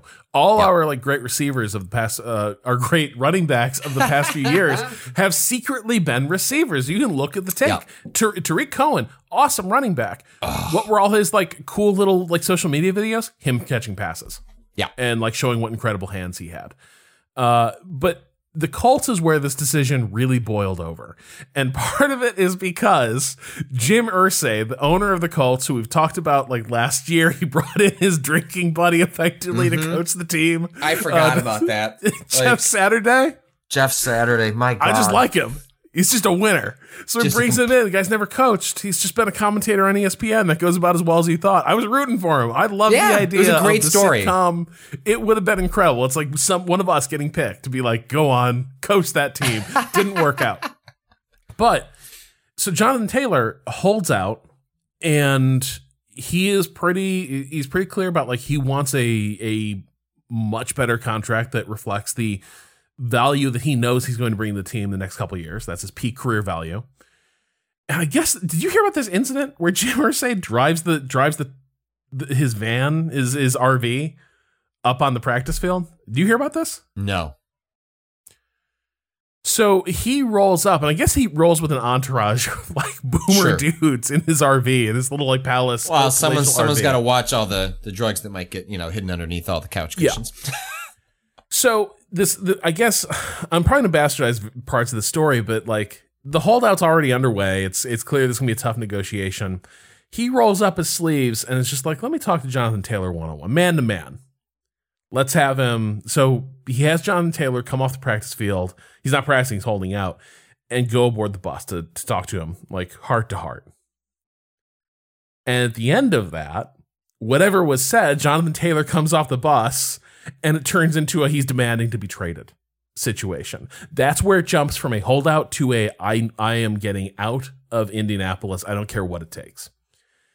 And I don't think we know yet what was said, but you can kind of imagine just Jim Irsay horribly fumbling his way through this go conversation. go read his tweets. I mean, like it- it- he is uh he's a complete he's a complete weirdo. He's a clown. Uh, yes. Like Uh. and, and by NFL standards, a bit of a charismatic clown. He's a very funny, Mm-hmm. goofy, like you know, inherited the business, uh, weird dude. You kind of rooted for him a little bit, undeniable. and well, you kind of rooted for him because he uh he also really hated Dan Snyder, like the owner of the the Commanders, and was like Yeah. publicly being like, "This guy's a scumbag. We should be like we should be kicking him out of the owners organization." It's like, okay, yeah, yeah, you're right, you're right. hey Jim, let him let Jim cook. Let him let him, know, Yeah. let him go. Like he's he's right about that one, but he is a like he is just a complete nutbag um from Yep. top to bottom. So yeah, so like this, so this turned this has turned into now a a really like franchise altering uh like negotiation. Uh and it's it's partly like it it it has the potential to really uh fire a torpedo into cuz especially with a rookie quarterback coming on.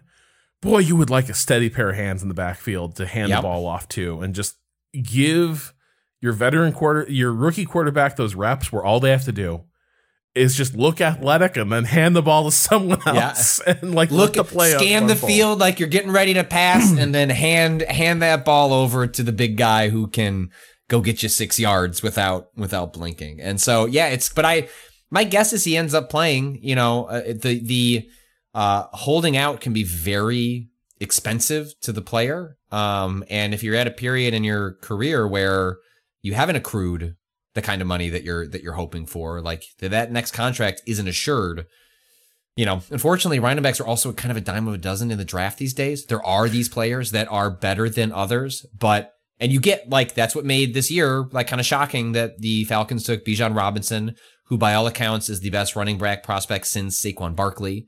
Um, the last time that a and he was taken like second or third in the draft by the Giants. Like just complete. That was as good as Barkley is. That was not the right roster construction move. Um, and then the Lions took a uh, a running back in the in the first round as well. Like, but that usually doesn't happen. But also, even if you are doing that, maybe Bijan Robinson will be one of those like unicorns. But it's also entirely possible that like, hey, you're gonna be fucking sick for four years, and then good luck with another team that wants to pay you. Um, yeah. because you can just find these guys in the second, third, fourth rounds. Um, because unfortunately for running backs, like most of them share the same traits and you're you are just kind of eminently replaceable and yeah. you could just put another body in there. Well um, because it is turning into a they're turning into a um like a multi-tool type situation yeah. where like are they are they like elite receivers? No. They don't have the speed or the hands for it but are they good enough like you know third fourth option on a play? Sure. Why not? So they can they can do that. Uh do they have that like vision field and like raw athleticism that the, the greatest running backs of all time have? No, but can they hit a hole with speed and pick up four or five yards? A lot of them can. So like you see how you get to this point, but I think the real the real risk with something like this is do you risk destroying your pipeline? You know what I mean? Like mm-hmm. after a certain point, if you're someone with the like the skill set of a running back is the skill set of a pretty general generally good athlete. Mm-hmm. And so do you run the risk of if you can do anything else, and I don't just mean like another position in football, but also like a different sport. Uh, you know, do you re- do you start seeing people like siphon away into pursuing other things in athletics besides being a football? I don't know. Uh, football benefits a lot from like you know the class injustices of America and people like seeing football as their best their best route uh, forward. But I do think you know at a certain point things do respond to market dynamics and if there I think we're no already real, we're already seeing this. Like the yeah. that, this is why the wanting the wide receiver crops every single year, like the draft classes are always good. Like, and yeah. we are the, the running the- like the theory is like that is just the new normal. Like wide receivers are because that is the cultural trend. Players wanted to yeah. be wide receivers, and thus we are probably likely to see fewer and few. Like they'll just be the outliers. It's the Bijan yeah. Robinsons of the world. Or Someone a lot of them become out. running back, or, or, a lot of them become quarterbacks. Right. Because it also looks more and more like, boy, it is. It's really hard to find somebody to just stand there in the pocket and pick apart a defense and like read it seamlessly every time. But it sure seems a lot more feasible to have somebody who like you got a pretty good arm. Can you roll out and maybe like gouge the defense for 15, mm-hmm. 20 yards? Mm-hmm turns out that's a pretty good that's a pretty good skill set. Uh, before we take a break, uh, let's do the, the AFC uh, West real quick. Uh, the, the Las Vegas Raiders, the Los Angeles Chargers, the Kansas City Chiefs, the Denver Broncos. A lot of these teams are pretty static in where they're at, and and then the one outlier really is the Broncos. Like that is can't miss television at least for the first week or two to find out can Sean Payton fix Russell Wilson if not, crucially, his job does not depend on fixing Russell Wilson. It so. does not. That was communicated pretty early that like, and that's what makes like part of what Russell Wilson was trying to do was model Tom Brady, right? Like I'm going to go to a team that's going to build around me. Uh, Aaron Rodgers did that with the you know going to the Jets and, and leaving the Packers. I want to go to a team whose entire worldview is built around what do I want, and the Broncos did that, gave him the big contract, like traded away a billion draft picks. Um, now, granted, did they get a coach, Nathaniel Hackett, which clearly was meant to be a signal for Aaron Rodgers to come to the Broncos, and that didn't work out? Yeah. Um, but yeah, Sean should have left Vic in place. Yeah. He wouldn't have known the difference. He'd have been like, Russell seems like a good kid. Sure. Uh, and so you bring Sean Payton in, you know, uh, you know, one of those well-regarded coaches had a the Saints always in contention despite never caring about the cap or draft capital. They were always a good and entertaining team. so they, what if he basically put some contracts out on NFL players yeah, earlier yeah. points of his career?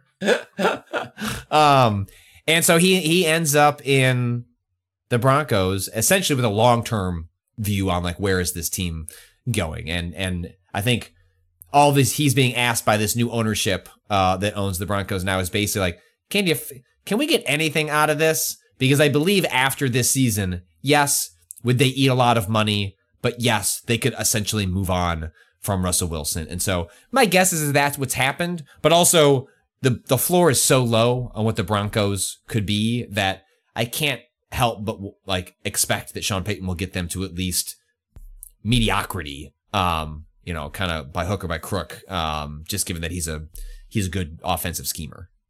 I'm, I have I think they have more upside than the Raiders right now. Yes. Um, oh, come on, Jimmy Garoppolo. Hey, hey. And boy, uh the Chargers. I don't know. Like I I the love their quarterback. Justin Herbert. It was yeah. so it was so palpable, but it also feels like that team just doesn't I think their coach sucks.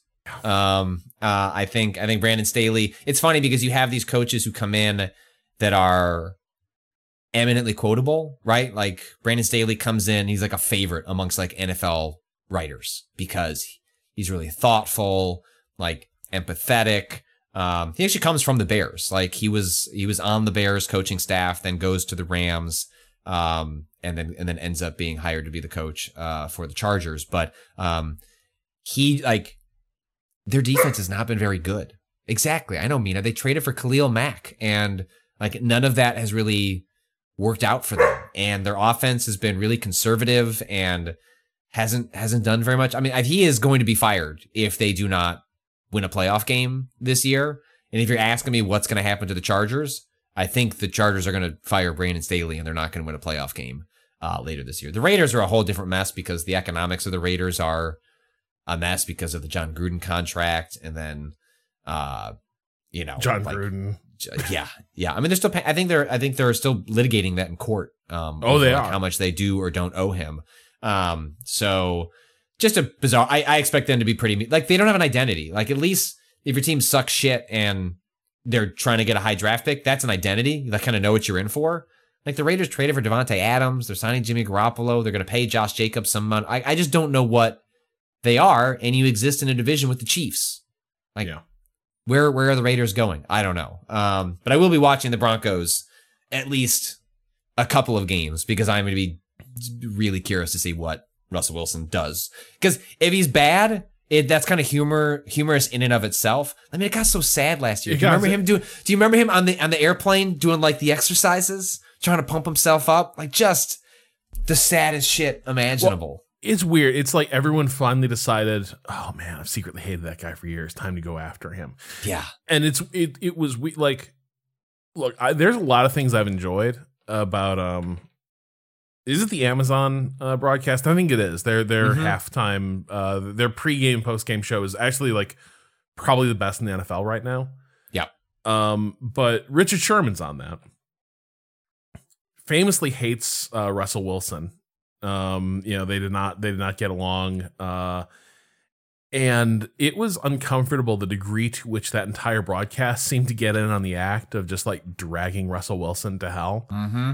Uh, but it, it is striking, like just how many people seemed to have had it in for him for a long time, and like now the blood was in the water, and it was clear to open up on him. Uh, and I, it, I don't know, like it seems a lot of it seems to come from former teammates.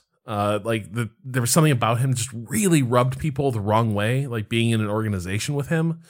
Uh, but after a certain point, also it's like you're all grown grown ass men. Like, come on, like you can't you can't be working this out this in, this publicly over the most relatable thing in, in in sports, right? Which is it all goes away from you all at once.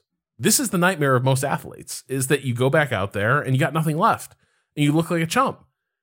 And most of the time, you have sympathy for that. And this time everyone was like, haha, you see? You see? This is always who he's been. And that's that it's, it's been a weird, uncomfortable thing to watch. It has been. Uh, well, let's take a break. We'll come back. Race to the NFC. Yeah. Uh, we'll be right back.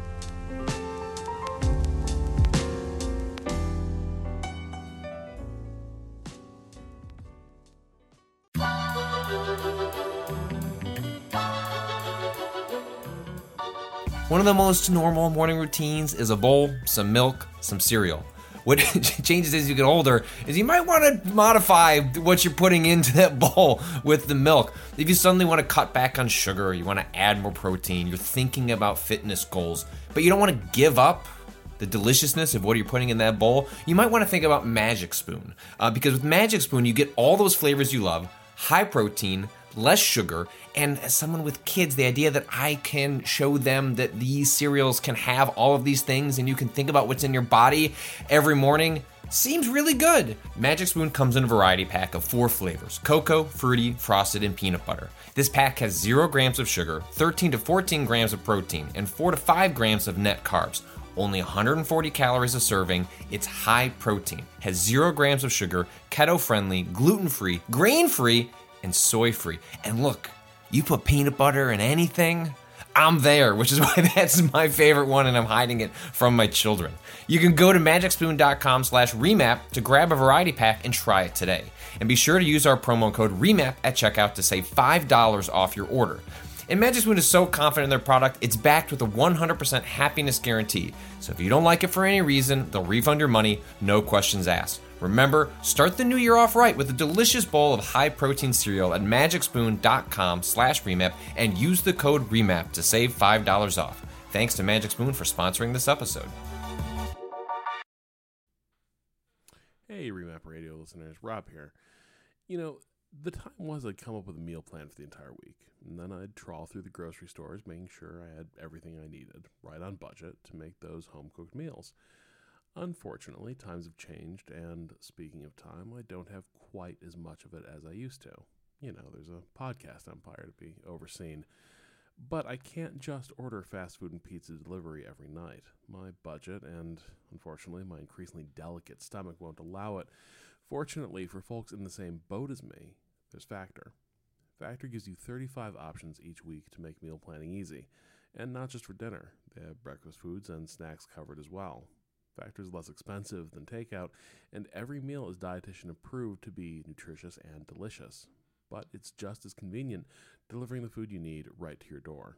And now, if you head to factormeals.com slash remap50 and use code remap50 to get 50% off, that's right, that's code remap50 at factormeals.com slash remap50 to get 50% off.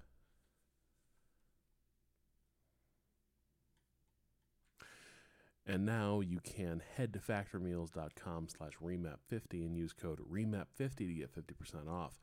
That's code remap50 at factormeals.com slash remap50 to get 50% off.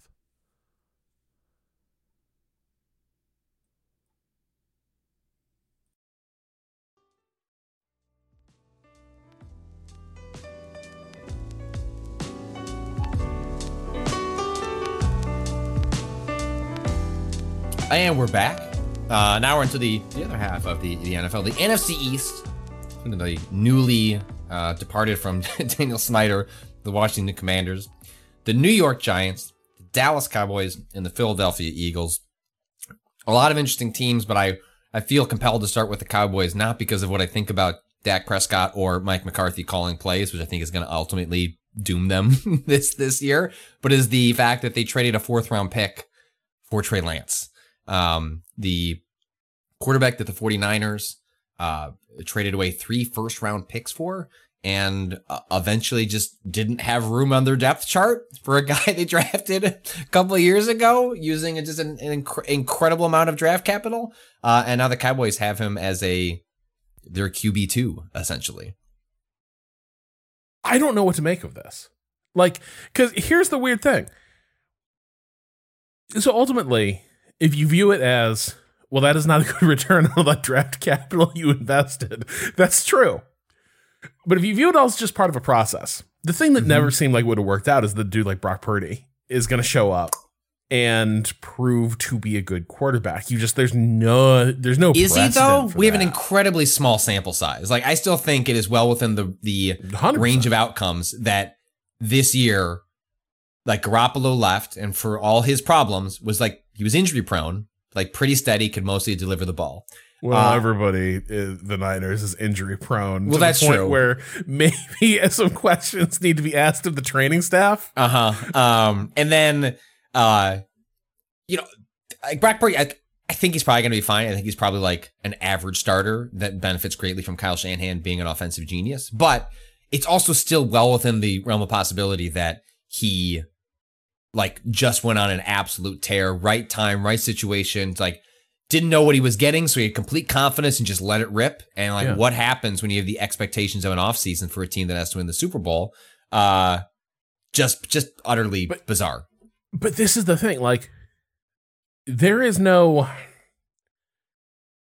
every quarterback draft is just a weird lottery of there's a lot of, the tape is dissected and there's a lot of analysis. It's 50 50. They've looked the last 10 years, they've looked back and it is a coin flip for even like the highest of rated of prospects.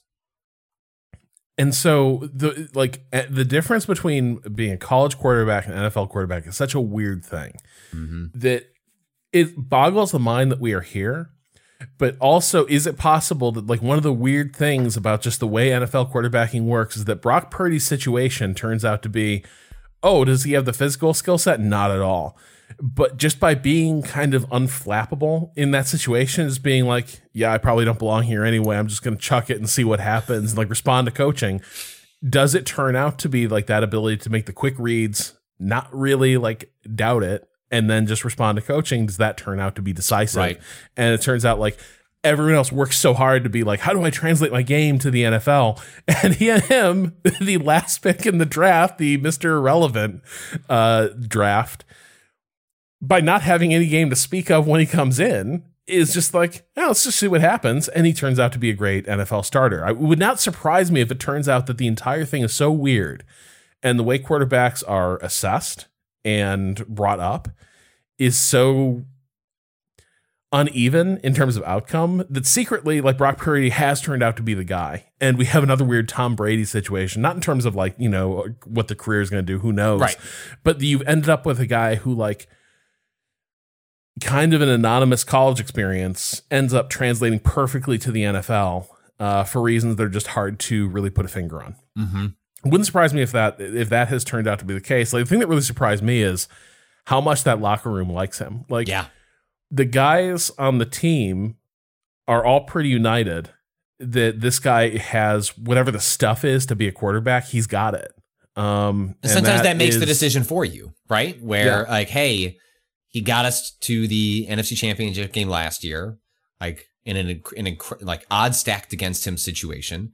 He did what Shanahan asked of him, and when they flamed out in the game against the Eagles, now do I think they were going to get their ass handed to them regardless of whether Purdy got hurt? Yeah, the Eagles were just a machine uh, Yeah. at that point. They were going to run them down, but like Purdy did get injured. And Yeah. like at that point, it's like Trey Lance, he was a really rough prospect when he came into the league. He had played one game in the last couple of years. Um, you were mostly just Yeah. identifying a pers- uh, like a prospect, like he has the tools to do something special. And then just by circumstance, by team construction, by injury luck, you know, he ends up not being able to get a chance to do that. And there are probably, you know, I, I saw like a lot of uh, discourse around Lance when this when this trade happened, uh, and even leading up to it. Like, this is also some of the consequence of the NFL not having any developmental.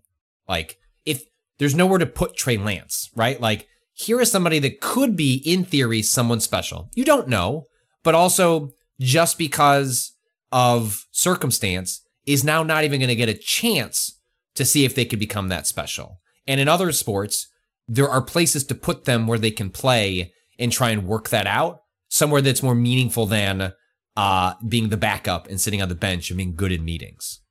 Well, so part of it stems from the fact that the NFL is wedded to college football, which is useless for raising quarterbacks. Yes. Like it is like, you know, we talked about it a bit last time, but the divergence between the two games feels really pronounced. And so yes, there's a lot of like dissecting of the tape and analyzing all this, but because of the way college football is constructed and the pr- uh, primacy of the coach in that environment, uh, it is not a place where you can have very much confidence that guys are being properly trained to play the position of NFL quarterback. It's just a totally different thing.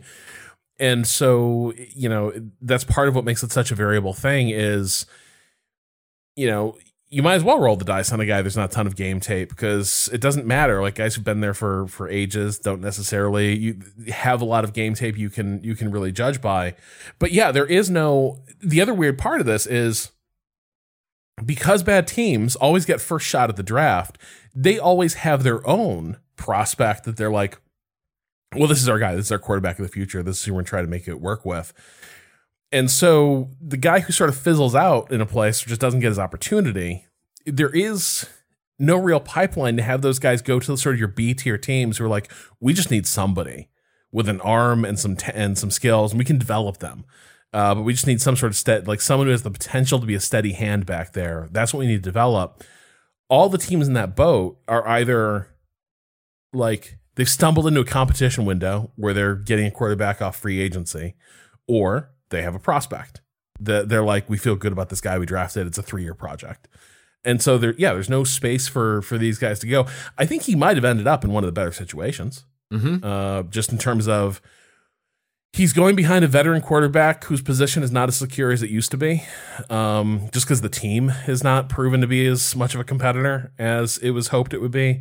And the guy's enough veteran. There's been enough injury history that You'll probably play a lot, and he'll, Yeah. chan- he'll have chances to play. Yeah. Yeah. So it's probably like better to be there than on the 49ers, probably like the kind of uh, spot where things move around um, and you, you might get a shot. But uh, yeah, I mean, the, the Cowboys specifically, though, I, again, Mike McCarthy is calling plays this year. Um, I know how that ended in Green Bay. And obviously, Aaron Rodgers complicates any conversation about like your relationship with an offensive play caller and what is the offense. But I, I don't know. I don't know. I don't know. I don't know, man. I, I just I think there's a real good chance that this goes spectacularly wrong. I thought it was interesting that on the most recent preseason game um, for the Cowboys, I don't think uh, Dak played because he's seasoned enough that he doesn't really need to. The, the team's roster is pretty stable, but they had him call plays and they they scored like 40 points. Um, so I mean, obviously there lots of quarterbacks end up doing their own play calling or becoming really entrenched in the like the play Cowboys in particular, Jason Yeah. Garrett. Yeah. Yeah. Yeah. Yeah. So, but it wouldn't shock me if uh, it, I thought it was very funny given McCarthy's own history with Aaron Rodgers that you would then have this quarterback who is calling plays uh, for a preseason game ahead of a season where he's going to call plays for them. It's just, I don't know. It's McCarthy's an odd guy. Yeah. Like he always feels like a guy that might be booked for some sort of like weird fraud scheme at any moment. Uh, but yeah, I, I don't know how to evaluate him because sometimes I think is his real crime just that like I don't gotta work that hard and I'm not gonna. But also to an extent, like his teams are rarely that bad. Uh, Which is not a statement you can make of a lot of NFL quarterbacks, where it's like, "Where's the floor? Down there." No, look, look lower. And so, to an extent, like sometimes I wonder, is it, is it just a style thing where McCarthy refused to play, refuses to play the game of like, I'm a genius, I'm a boy genius. Look at all the football knowledge you got rattling around my brain. He shows up like a middle manager to a pretty good cush gig, and that's how he's going to treat it. And you know, do his teams underperform? Probably, but a lot of times you can look at those teams and you can say like, there's some fatal flaws here. Yeah. Is the coach's job to fix them? I don't know. Probably, Mhm. but Mhm. I yeah, I can never I never figure that dude out. Uh, the rest of this division, you know, Commanders. The big thing I guess is Snyderless. Yeah. And they're rolling the dice on this rookie, Sam Howell, um, who's, Yeah. who's who's looked all right. The Giants are in a weird spot because they were forced to they were supposed to be the Chicago Bears level bad last season. Seems like they have an extremely good coach in Brian Daboll, and then like they coached themselves to a playoff win. And so they had to pay And Daniel Jones. And uh, they probably contract. should not have paid Daniel Jones. But like they found themselves in an awkward position of ah, we expected to be bad enough to be drafting a quarterback, and now we have this guy. And so just weird in the Eagles, despite their roster being uh, you know, excellent, even though they've they've you know, they've shedded some players as you often do uh, season to season, and they picked up Jalen Carter by like extreme circumstance. We'll see if he pans out to something and if their culture can kind of bring something out of him. They lost like all of their non-head coach coaches uh, this offseason. You know, their offensive uh, coach goes to the Colts uh, to work with Anthony Richardson. Their defensive uh, coach goes to the Cardinals um, to take the head coaching position there. And so it is not hard to imagine as well constructed as that team is. Like their OC was really well regarded. Like that is like he just seems to really understands Jalen Hurts and how to put him in a position to succeed.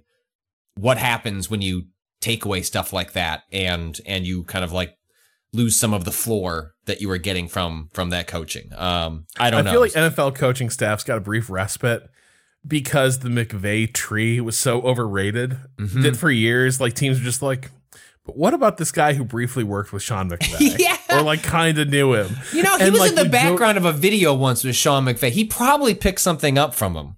Yeah. And now we're back to the classic. Who's good?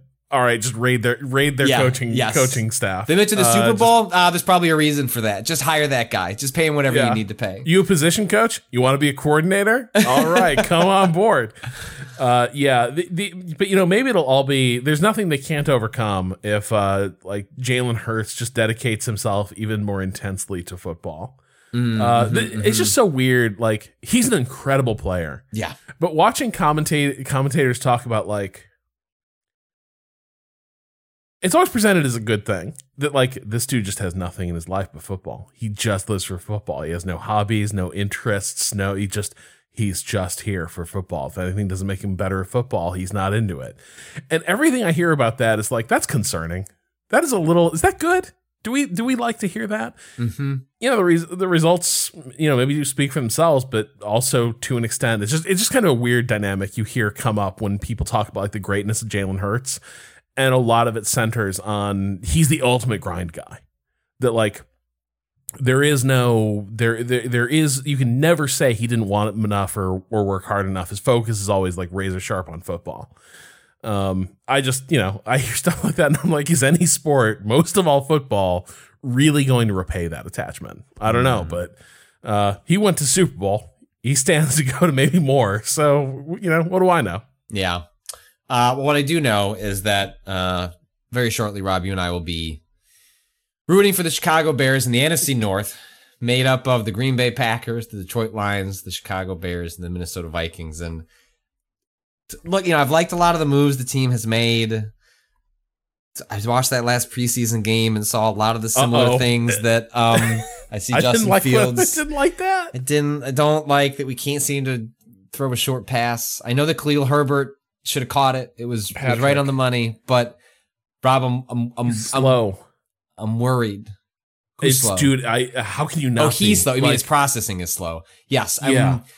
I'm. I am worried that um, what is thought to believe kind of like a f- potentially fatal flaw of how Ohio State, which is where uh, Fields came out of in college, produces quarterbacks, which is just doesn't really give them the skills to succeed for like NFL offenses. Um, and you're seeing a lot of the same habits, which is he wants to throw the ball deep.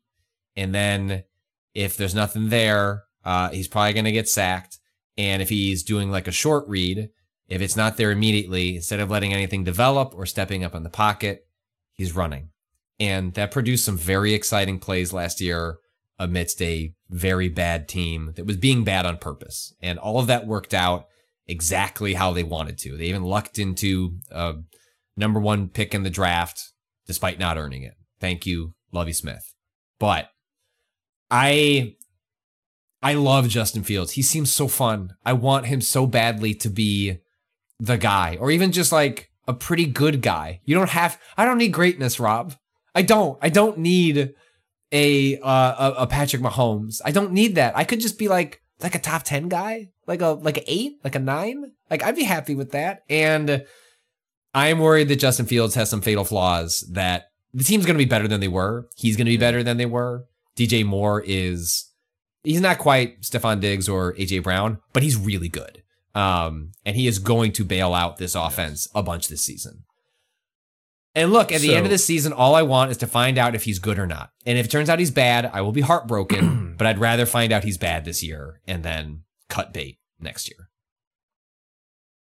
man, there's a few things here. Mhm. Um, the first inkling I had that like the Bears might not be back was that after I think the first preseason game, they had some amazing like Fields, you know, back to back touchdown drives, like just Mhm. incredible stuff. And then I remember uh, Brian Baldinger uh, does these amazing breakdown, Baldy's breakdowns on Twitter. Mm-hmm. He holds his fucking phone up to his all 22 game tape and then gives you the most like, what I love about football is you can have dudes who sound the biggest meatheads in the world who are like genius level IQs.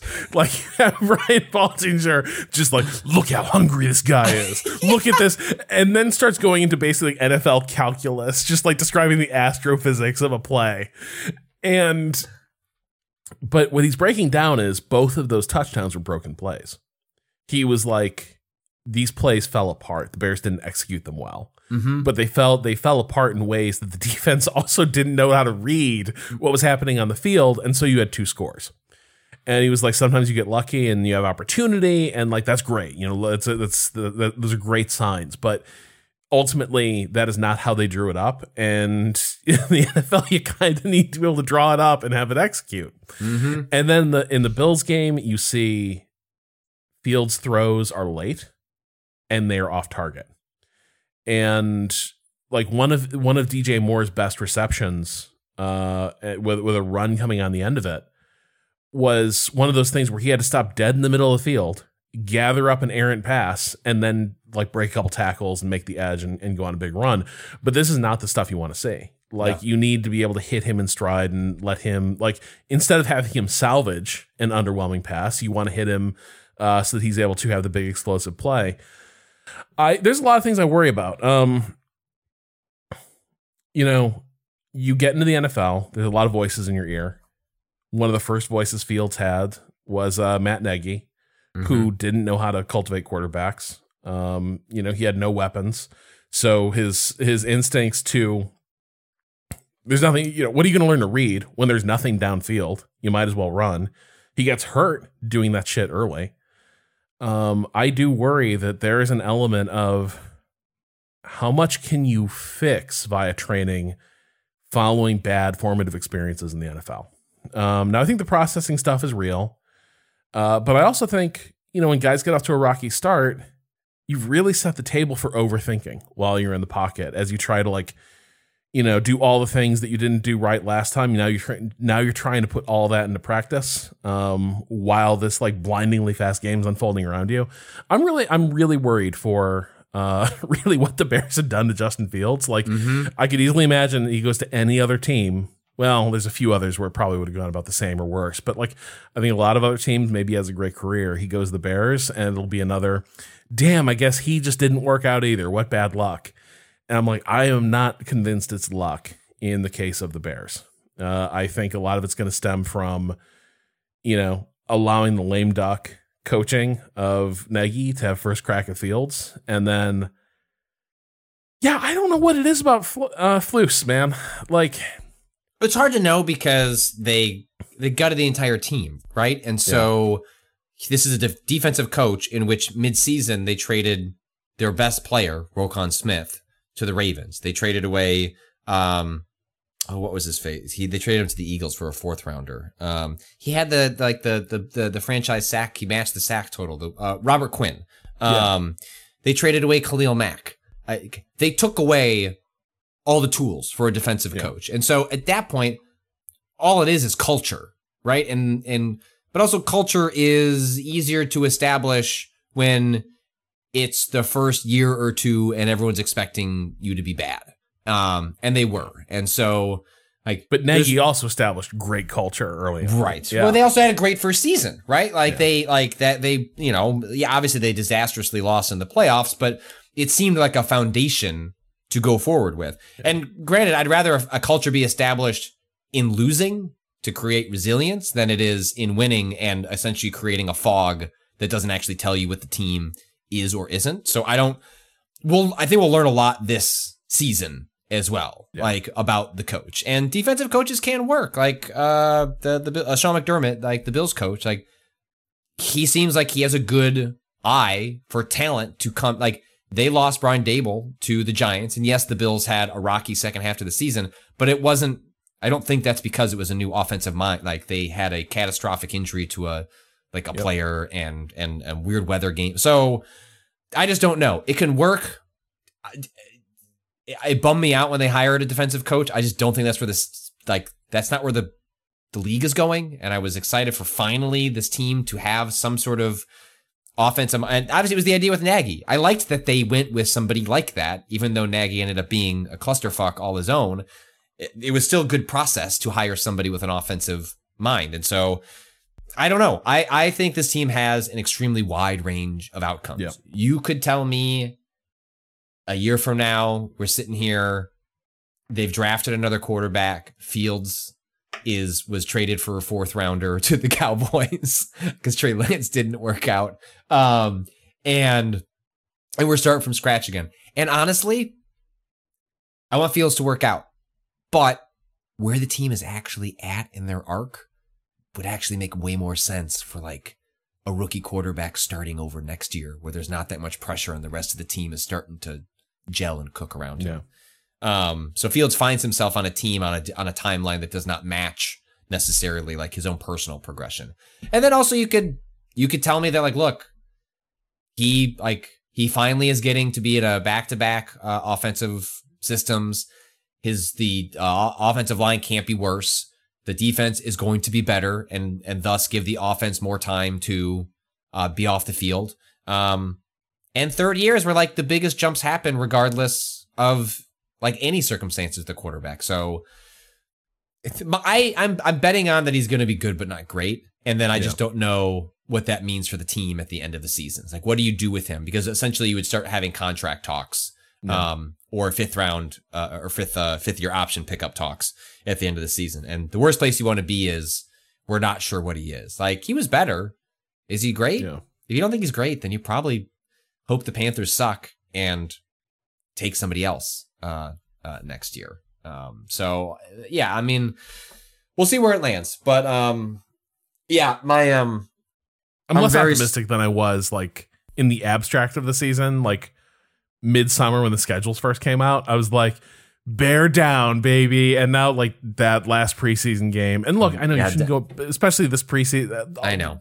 New school preseason is like you It barely can't read anything by it. yes, but But I was seeing things that concerned me. Think, seeing things that concern me and I hate, I hate so much. Now I'll be over the moon if it goes a different way, but I hate that for a season there's like so much riding on it. Less about them being winners as much as it's like the development of Fields and like is he the player that we hope he he can be. Is to have the opening game of the season be against the fucking Packers at Soldier Field. Like it just will like if they lose that game, and if it goes embarrassingly Oh bad, If, if Jordan Love is just out there dunking on the Bears, Yes. Like do you like that is going to feel that is going to set a mood for the season that is just so sour. well, and it Um, will be the most. It will like the thing that like so if Jordan Love turns out to be decent, and I think we we all know like there's lightning is not struck three times. We all know this is not going to be. They got another Favre Rodgers continuum type guy. If they if they did, they we would have seen evidence of that. But if it turns out he is fine, just solid like you know decent competent quarterback. And they were just keeping that under wraps while he was like learning the game behind Aaron Rodgers and just hanging out there that again points to the you can draft the Bears can draft whoever they want. It won't matter because their pipeline is broken. They can't they cannot fashion a quarterback. Yeah. Anyone who gets in there isn't going to work out. Whereas Jordan Love, if it turns out that he's okay, that's going to be signs that like he seems like a pretty average prospect who had an a pretty average to uh, below average like showing in those er- other seasons where they were sort of keeping him on the bench. And if he turns out to be okay, then that's going to be both real proof of like the Packers as an organization really being good at developing people behind the scenes without needing to get them game reps.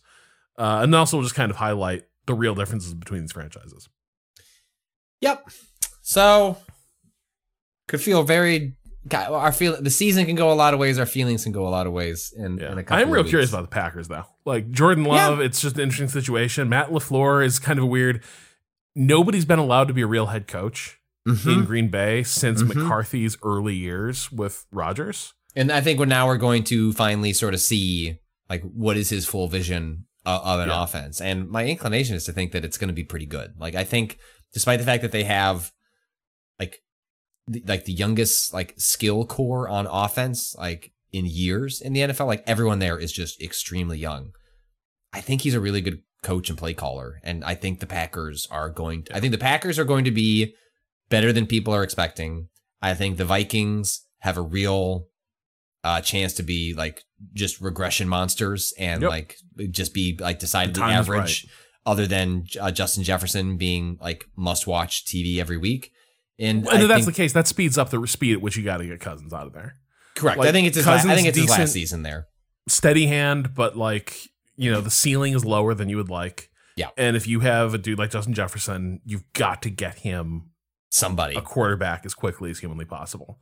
Yeah. Because the, the the Vikings can't watch another marquee receiver walk because they have not been able to get a decent a decent arm uh, under center to to get balls to him. Correct. Uh, and then my adoptive team, the Lions, yeah, you're taking them fresh on. off knocking uh, knocking the the Packers out of the out of the playoffs and sending Rodgers packing. Uh, I am here for Dan Campbell's Lions. I am I'm curious to see uh like history of the franchise is against them, right? Um this is the first time in a long time that I think they're coming in with expectations and I will be very it's one thing to be the scrappy underdog. And then it's easy then it's easy to forget that last year they went like 1 in 7 to I mean like they were disastrous to open the season. Like they they and then they went on a sprint at the end. But they're they're like real like Go one and seven. Yeah. yeah, I, I don't know if it was that bad, but it was bad. Like it was Yeah. like the only reason they were sniffing the playoffs at the end was because they um completely flipped the script in the in the second half of- the season. But um, you know, I mean, they were like barely winning games against the Bears. Like I was at the Lions game. Like you know, it, you shouldn't have been you should have been beating us worse than than they actually did. I think they won by three points. But I'm I, I got no animosity towards Lions fans really, and so I uh at least interdivisional I I would be happy if Lions fans could experience some joy. And that hard knock got me so high on that. And- team. and That look, hard I'll- knocks. I'll go back to hating you next season, right? Yeah. Like those, like uh, you get this one grace period where my feelings on my team are pretty low. I'd rather beat you than lose to you, but I'm okay if you experience a little bit of light and joy uh, in in your life. Um, there'll probably be less of that in the NFC South, uh, which is full of just a bunch of strange teams: the New Orleans Saints, the Tampa Bay Buccaneers, the Atlanta Falcons, the Carolina Panthers. Um, you've got uh, Bryce Young, also known as like mini Russell Wilson, who was already a small quarterback to start uh, as the rookie uh, over on the Panthers. Uh, the Falcons are starting uh, their own rookie quarterback in his second year, uh, Destin Ridder. I forget what his first name is. Um, uh, after having Marcus Mariota uh, uh, be like just completely abysmal last year, uh, the Tampa Bay Buccaneers, I believe, our boy, who do we? Uh, uh, Baker Mayfield has won the Yep. starting job there uh, in uh, in Tampa Bay, and the Saints uh, brought uh, over Derek Carr from uh, the Raiders um, uh, to be to be their quarterback. Just a weird, messy uh, division. Atlanta has just like the strange, like they don't have a quarterback. Uh, Desmond Ridder, that's his first name. Uh, Ridder d- didn't look very good last year in the short stints that uh, he was playing. Uh, they had opportunities to get a quarterback the last two years, have chosen not to, and instead have drafted Kyle Pitts, like long seen as like the best tight end prospect since Gronk. Uh, uh, Bijan Robinson, who is like the like we said the best running back prospect since Saquon Barkley. Uh, they have uh, they have Drake Drake London, I believe, is one of their wide receivers. Like they have an, an incredible offensive cast. And then what happens when uh, someone needs to throw the ball to those people? I'm deeply curious to see what it is. I think it's going to be entertaining, um, but I don't. I, I don't know what that team is. I don't know. I don't know what a lot of these teams are. I mean, the Panthers are a bad team with a rookie. Like they just want to get him through the season. They're easy to read, but beyond that, it's like the Buccaneers are a, a, a Tom Brady hangover. They seem unwilling to tear it down, but also unwilling to find like a real quarterback to play with the talent they have remaining. And the Saints are the Saints. They've been pretty messy since Sean Payton left. Yeah, it's this is probably this is probably the most et cetera division in the NFL right now. Mhm. Uh and yeah, it's just I don't even see these teams play that often, to be No. quite honest. Like if if I like when I think about these teams, it's like oh, they're playing against someone more relevant, and I'm seeing a bit of them, but like they these are not the, these are not sort of the first rank uh, teams, and they all they're all kind These of are a lot of teams, Rob, that are usually playing at noon alongside the Bears, and so you're watching the Bears game. Like I, uh, I was filled with great dread to see that um, the like last year because I knew the Bears were going to be bad. It was just like, thank, just be on at noon. There's nothing worse than what we talked about this. There's nothing worse than watching your team be bad on like Sunday night football. It's fucking yeah. But on the other hand, we got that we got that Patriots game. we did get that Patriots game, and that all was the, awesome. the whole country got to watch the Bears just like put the hammer to the Patriots, and we got that brief taste of like, what if this team were good? Yeah, what if that could that could be us, Rob? Um, um, I don't think it's gonna be us, but they didn't even they could have scored 40 points and they chose not to. Like that's how good they were that game. Oh, Peyton nearly like flipped the couch in his room. he was just like, no, no. Anytime you go into Gillette, you hang forty points on the on the pa- Patriots. You do it. I agree. Who needs the respect of Bill Belichick? Just go in there and ram it down his throat. That's what he does to everybody else. Uh, I mean, like it's weird because like for me, the or for us really, the like the these teams aren't that interesting. Um, and then but you have like the Panthers having traded the Bears their first round pick next year, and so depending on where the Bears season goes, that we're also going to be looking at their the, the Panther season, like because some however they go, their ups and downs are going to influence what we are capable of doing next season. What you know, if they if the Bears are bad and we end up with a top ten pick, if the Panthers are bad and we end up with a top ten pick, I mean, that's that's what gets you in the ball Yeah. game to go get somebody somebody else. Um, and that I hopefully we're not having that conversation, and instead it's hopefully the Panthers are bad, so we can get Marvin Harrison Jr., this wide receiver prospect that's supposed to be like the most incredible player in in years, like really, uh, really since Ja'Marr Chase, like that level of, of player. Yeah. But I don't know. I don't think you and I are going to be watching a lot of these games uh, this year. Is, is is my estimation. Uh, which brings us all the way to the final division, the NFC West, um, also filled with a bunch of, of kind of oddball uh, teams at, at different points in their their arcs. The Arizona Cardinals, the Seattle Seahawks, San Francisco 49ers, Los Angeles Rams, the Rams being uh, two years divorced from their Super Bowl win, and the team seems just like they're getting like seems like post Super Bowl. Sean McVay wasn't sure if he wanted to coach anymore, uh, and a lot of those players aren't sure if they want to be there anymore. But they're there, they're playing, and I don't know what this team is. We have talked about, uh, I, you know, honestly, literally, we had this conversation last year. But fuck it, I'm gonna have it again. Mm-hmm. You and I have often talked about: Would you rather have a team win a Super Bowl? Or would you rather have a team be reliably good? Uh huh. And the Rams are the quintessential. Yeah. Sometimes winning the Super Bowl is a devil's pact that's going to ruin the enjoyment of watching that team. Yeah. Like they had a couple really fun years. You had the like, Mhm. oh man, what an incredible team, and then the fizzle against the Patriots, like really disappointing stuff.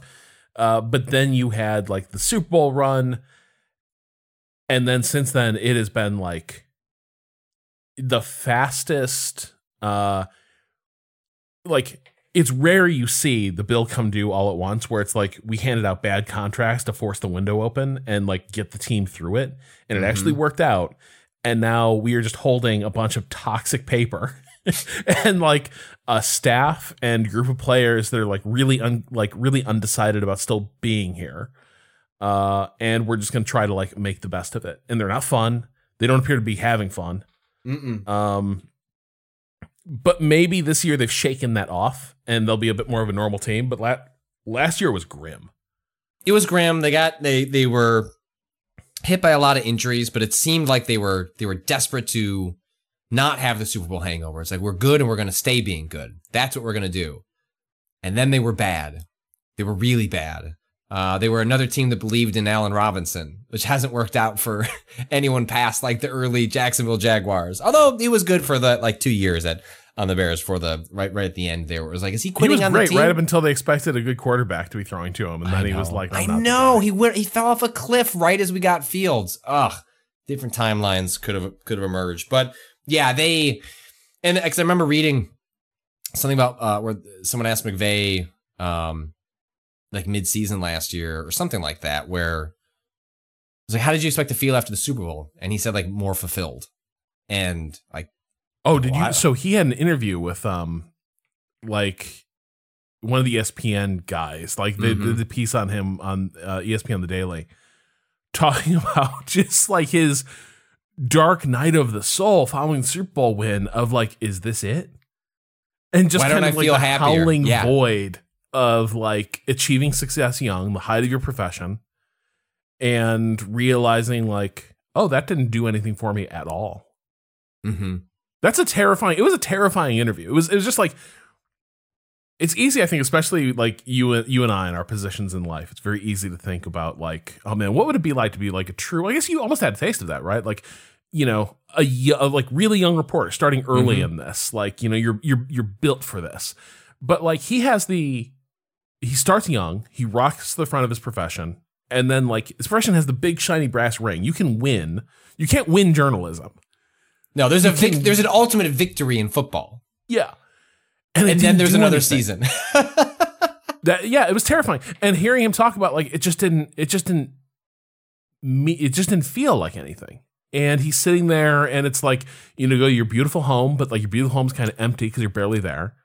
Uh, you know, you're you got a marriage, uh, but you know, your your wife's sitting there being like, I'm not sure that your job is making you happy, and that's kind of tough for me as a partner. Mm-hmm. It just sounded awful. It just sounded like a nightmarish place to be, you know, that young, having achieved the highest thing in your sport, and you're sitting there being like, I don't know if I like this. It ha- wasn't the first time. In that same interview, he talked about having a blow up with, uh, it might have been LaFleur, actually, but like at one of their previous coaching stops where uh, two of his coaches came in, they were at odds, and they came to to him to sort of like, you need to, you know, basically you need to adjudicate about something's happening in the locker room. And apparently he blew up at them and he was like, fuck this.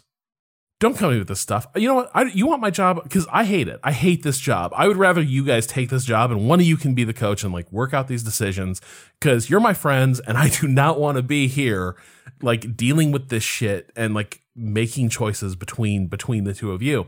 And it was like it was not for effect. Like both his friends were like taken aback by like it genuinely seemed like a workplace friction thing had just hit him between the eyes and he damn near quit on the spot. Just because it was like parts of this job just suck. mm-hmm. And so yeah, like it's and the, and the Rams kind of felt like a team that had gone through a dark night of the soul of like the utter meaninglessness of a Super Bowl win. You know, you win.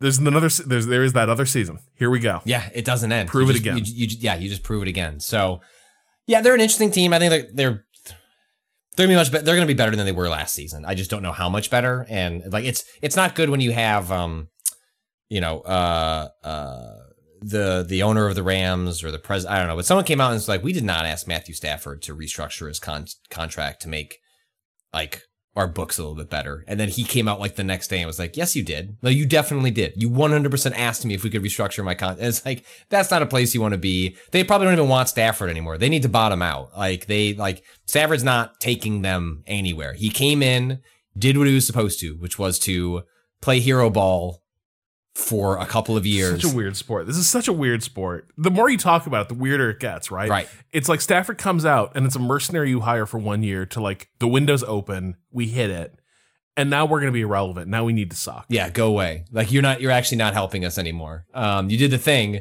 that didn't fulfill anybody here, but also Yeah. now we need you to go away. It's the weird thing. Like this is, I think it's part of the nightmare of being a a a football fan. Maybe it's like this in in other sports, but it's like your team either has the window and it's stressful because it's like this doesn't come along very uh, very long. You gotta you need to hit the window, or your team's like, well, time to blow it up. It's like one of two things, and then you have the thing of like the team. There are some teams in that middle of like, do we commit and go all in, or do we sell? But it's a weird sport for this exact reason where it's like you will have the team put together and it's like we're going to do the heist. We're going to get the super bowl. And then immediately it's like remember all those guys who were part of the band of brothers who like brought us the super bowl? We're firing all of them. We hate each other now. So that is that is the NFL. Um, I actually, other than the fact that we've gone long and do not have time to go through the entire the Bears schedule, I think it would be better for us anyway to just predict Week One, and then let's come in. We'll regroup after that Week One, and we'll assess where we think. Because I don't think we know enough about the Bears right now. we could. I think we predicted this schedule in the offseason. We did one like one around like draft time. I felt better think. about the Bears back then, so I think it'd be very funny. You know, people hold it to us uh, because I, I would probably come in lower. I think we talked ourselves into yet another like ten and seven season. I think we did. I think we did. And so I, I, I think we should predict week one, and then Yeah. we'll see how that game goes. I think it's going to tell us a lot about the Bears as a team, and then we'll have a little more sober assessment of uh, the um, the season as a whole. But that week one, it's Packers at Bears, which means they'll be home at Soldier Field. that's not the first game though. It doesn't it open on a Thursday. Oh, I was sorry. I was saying the Bears. Oh, okay. Um, Just the Bears. I thought you said the whole NFL. Oh, because we did do the wins and lo- like uh uh yeah I didn't I didn't pull that up here. We'll Do uh, a pick'em league. Well, we're We'll gonna do the pick'em league. Yes, we'll, we'll we'll figure something else out. I didn't I didn't I, I completely forgot we did that stuff week to week, and then I was thinking we're two weeks So, out. but you just want to say gut check the gut Bears check on the Bears. right like this is just the Bears week one, and then um I am gonna set up the pick'em league. I will tweet that out so people can can do that with us. And Rob and I either will record something or we will just se- separately make picks, and so that we can talk talk through those. But Bears week one at Soldier Field against the Packers. What do you think? All right, I need to actually think because like my emotion immediately like distorts it. I'm like, I think we're gonna lose. Yeah, that's what I wanted And to say I- too. Do I think we're gonna? Do I really think that? No. Actually, I don't think I do. I think the Bears are going to win, hmm but I feel like this team. You know what I mean? It's this weird thing of like I think, on balance, the Bears are probably going to win. hmm I feel like this team isn't going to be very good, hmm and I think we'll feel that early. and that would manifest probably in a in a disappointing Packers loss. But actually, I'm not even sure that's true because I don't think the Packers are likely to be very good, and so I think the Bears are probably going to win. I think the Bears are further along. I think the So you're thinking it's gonna be like a dispiriting win, like we won, but I don't feel good about it at the end. yeah, like I think you're gonna like we will want the Bears just blow the doors off the Packers. Mhm. Like Rodgers isn't there. They've got a 30, 35, 10. Just like the game's over Yeah. when the fourth quarter starts. and I think the odds are good that it's gonna be low scoring, and that's gonna be that's gonna be the killer. It'll be a dispiriting, like kind of boring, low scoring game. These are two teams to- with really good running games. Um, Yep. and and we don't have a good defensive line, so they are going to run down our Yeah. throats. Um, I just don't. I. I think the Bears are probably gonna win, but it will not be the sort of thing where you feel any better about the season. Fuck. Okay. Well, we'll revisit the entire Bears schedule um, when we uh, uh, record this next one. That'll happen. We didn't get a chance to talk about the Cubs. I know. Well, here's the thing: if we do the Cubs next time, um, Well, we'll know a lot more about. we'll know a lot more about the Cubs. They- It's I will. The short version is they've been extremely fun to watch. They're a year ahead of where I expected them to be, Yes. and um, th- like they're just a good team. Like they're just and they're they're playing. Look, they're doing what you want a team to do, especially when they are perennial disappointments. They are playing meaningful games down the stretch. And if I'm disappointed that they missed the wild card or don't take the division from the Brewers, yeah, it'll be a bummer, but it's been really exciting to get to the bummer. Like it hurts because there was hope. And like I'd rather Pa- feel that way. Uh, Patrick, you're never going to get rid of Ross. No, I think I This don't, team don't quit on him. I don't think he's a very good I don't think he's a very good manager. Um, no, but the, but it- people love him. People respond to him. They and do. once again, this team res- like I don't know. It also seems like here's the weird thing. This is the last thing I'll say. Mhm. The weird thing about baseball is so much of because baseball is the ultimate water cooler sport. You spend half the half of each game just hanging out with your buddies in the dugout shooting the shit. Guys get really bummed when they when like it's time to sell and everyone gets traded. And it really does seem like the narrative of this Cubs team is they all knew that if they did not like shape up, everyone was like a ton of people were going to be handed their walking papers and traded elsewhere. And it sounds like they really didn't want to break up the band. And so, like, yes, there's some talent that was further along and the team's better than people thought it was. But like, all the players talking about their rally, a big part of it was we didn't want to be like selling the team at the trade deadline. And we all knew that if we didn't start winning, they were going to do that to us. yeah. Uh it's yeah, it's been a really fun team to root for uh this year, which is not always the case with um the Chicago Cubs. Um We'll do questions next time. Uh, you can send them into questions at remapradio.com. I'll, I'm keeping track of them. I, I pulled a, a couple for this, but we're, we're running a little long after, after going through the division. But um, we'll be back I guess in like two ish, two ish weeks. There's some external factors. I don't know. We'll be back after at least like week one. Uh, we'll recap um, the beginning of the, the NFL season. Some of that depends just on on Rob's schedule and how some some other things kind of play out. But in the meantime, you can follow Remap on Twitter at Remap Radio. Uh, also, we're on Blue Sky, we're on Mastodon, and we're on Threads now. We're on all of them. Um, on Twitch at twitch.tv slash Remap Radio, and on YouTube at youtube.com slash at Remap Radio. Uh, this episode is presented ad free if you're subscribed at least the $5 per month over at remapradio.com. Uh, Remap is wholly owned by us and is funded by you. We don't work for a big corporation anymore. Got to pay for insurance, podcast hosting. So, you know, feel free to sign up and support us. And look, we're on the eve of being extremely sad about the Chicago. Do you want to hear Rob and Patrick be sad?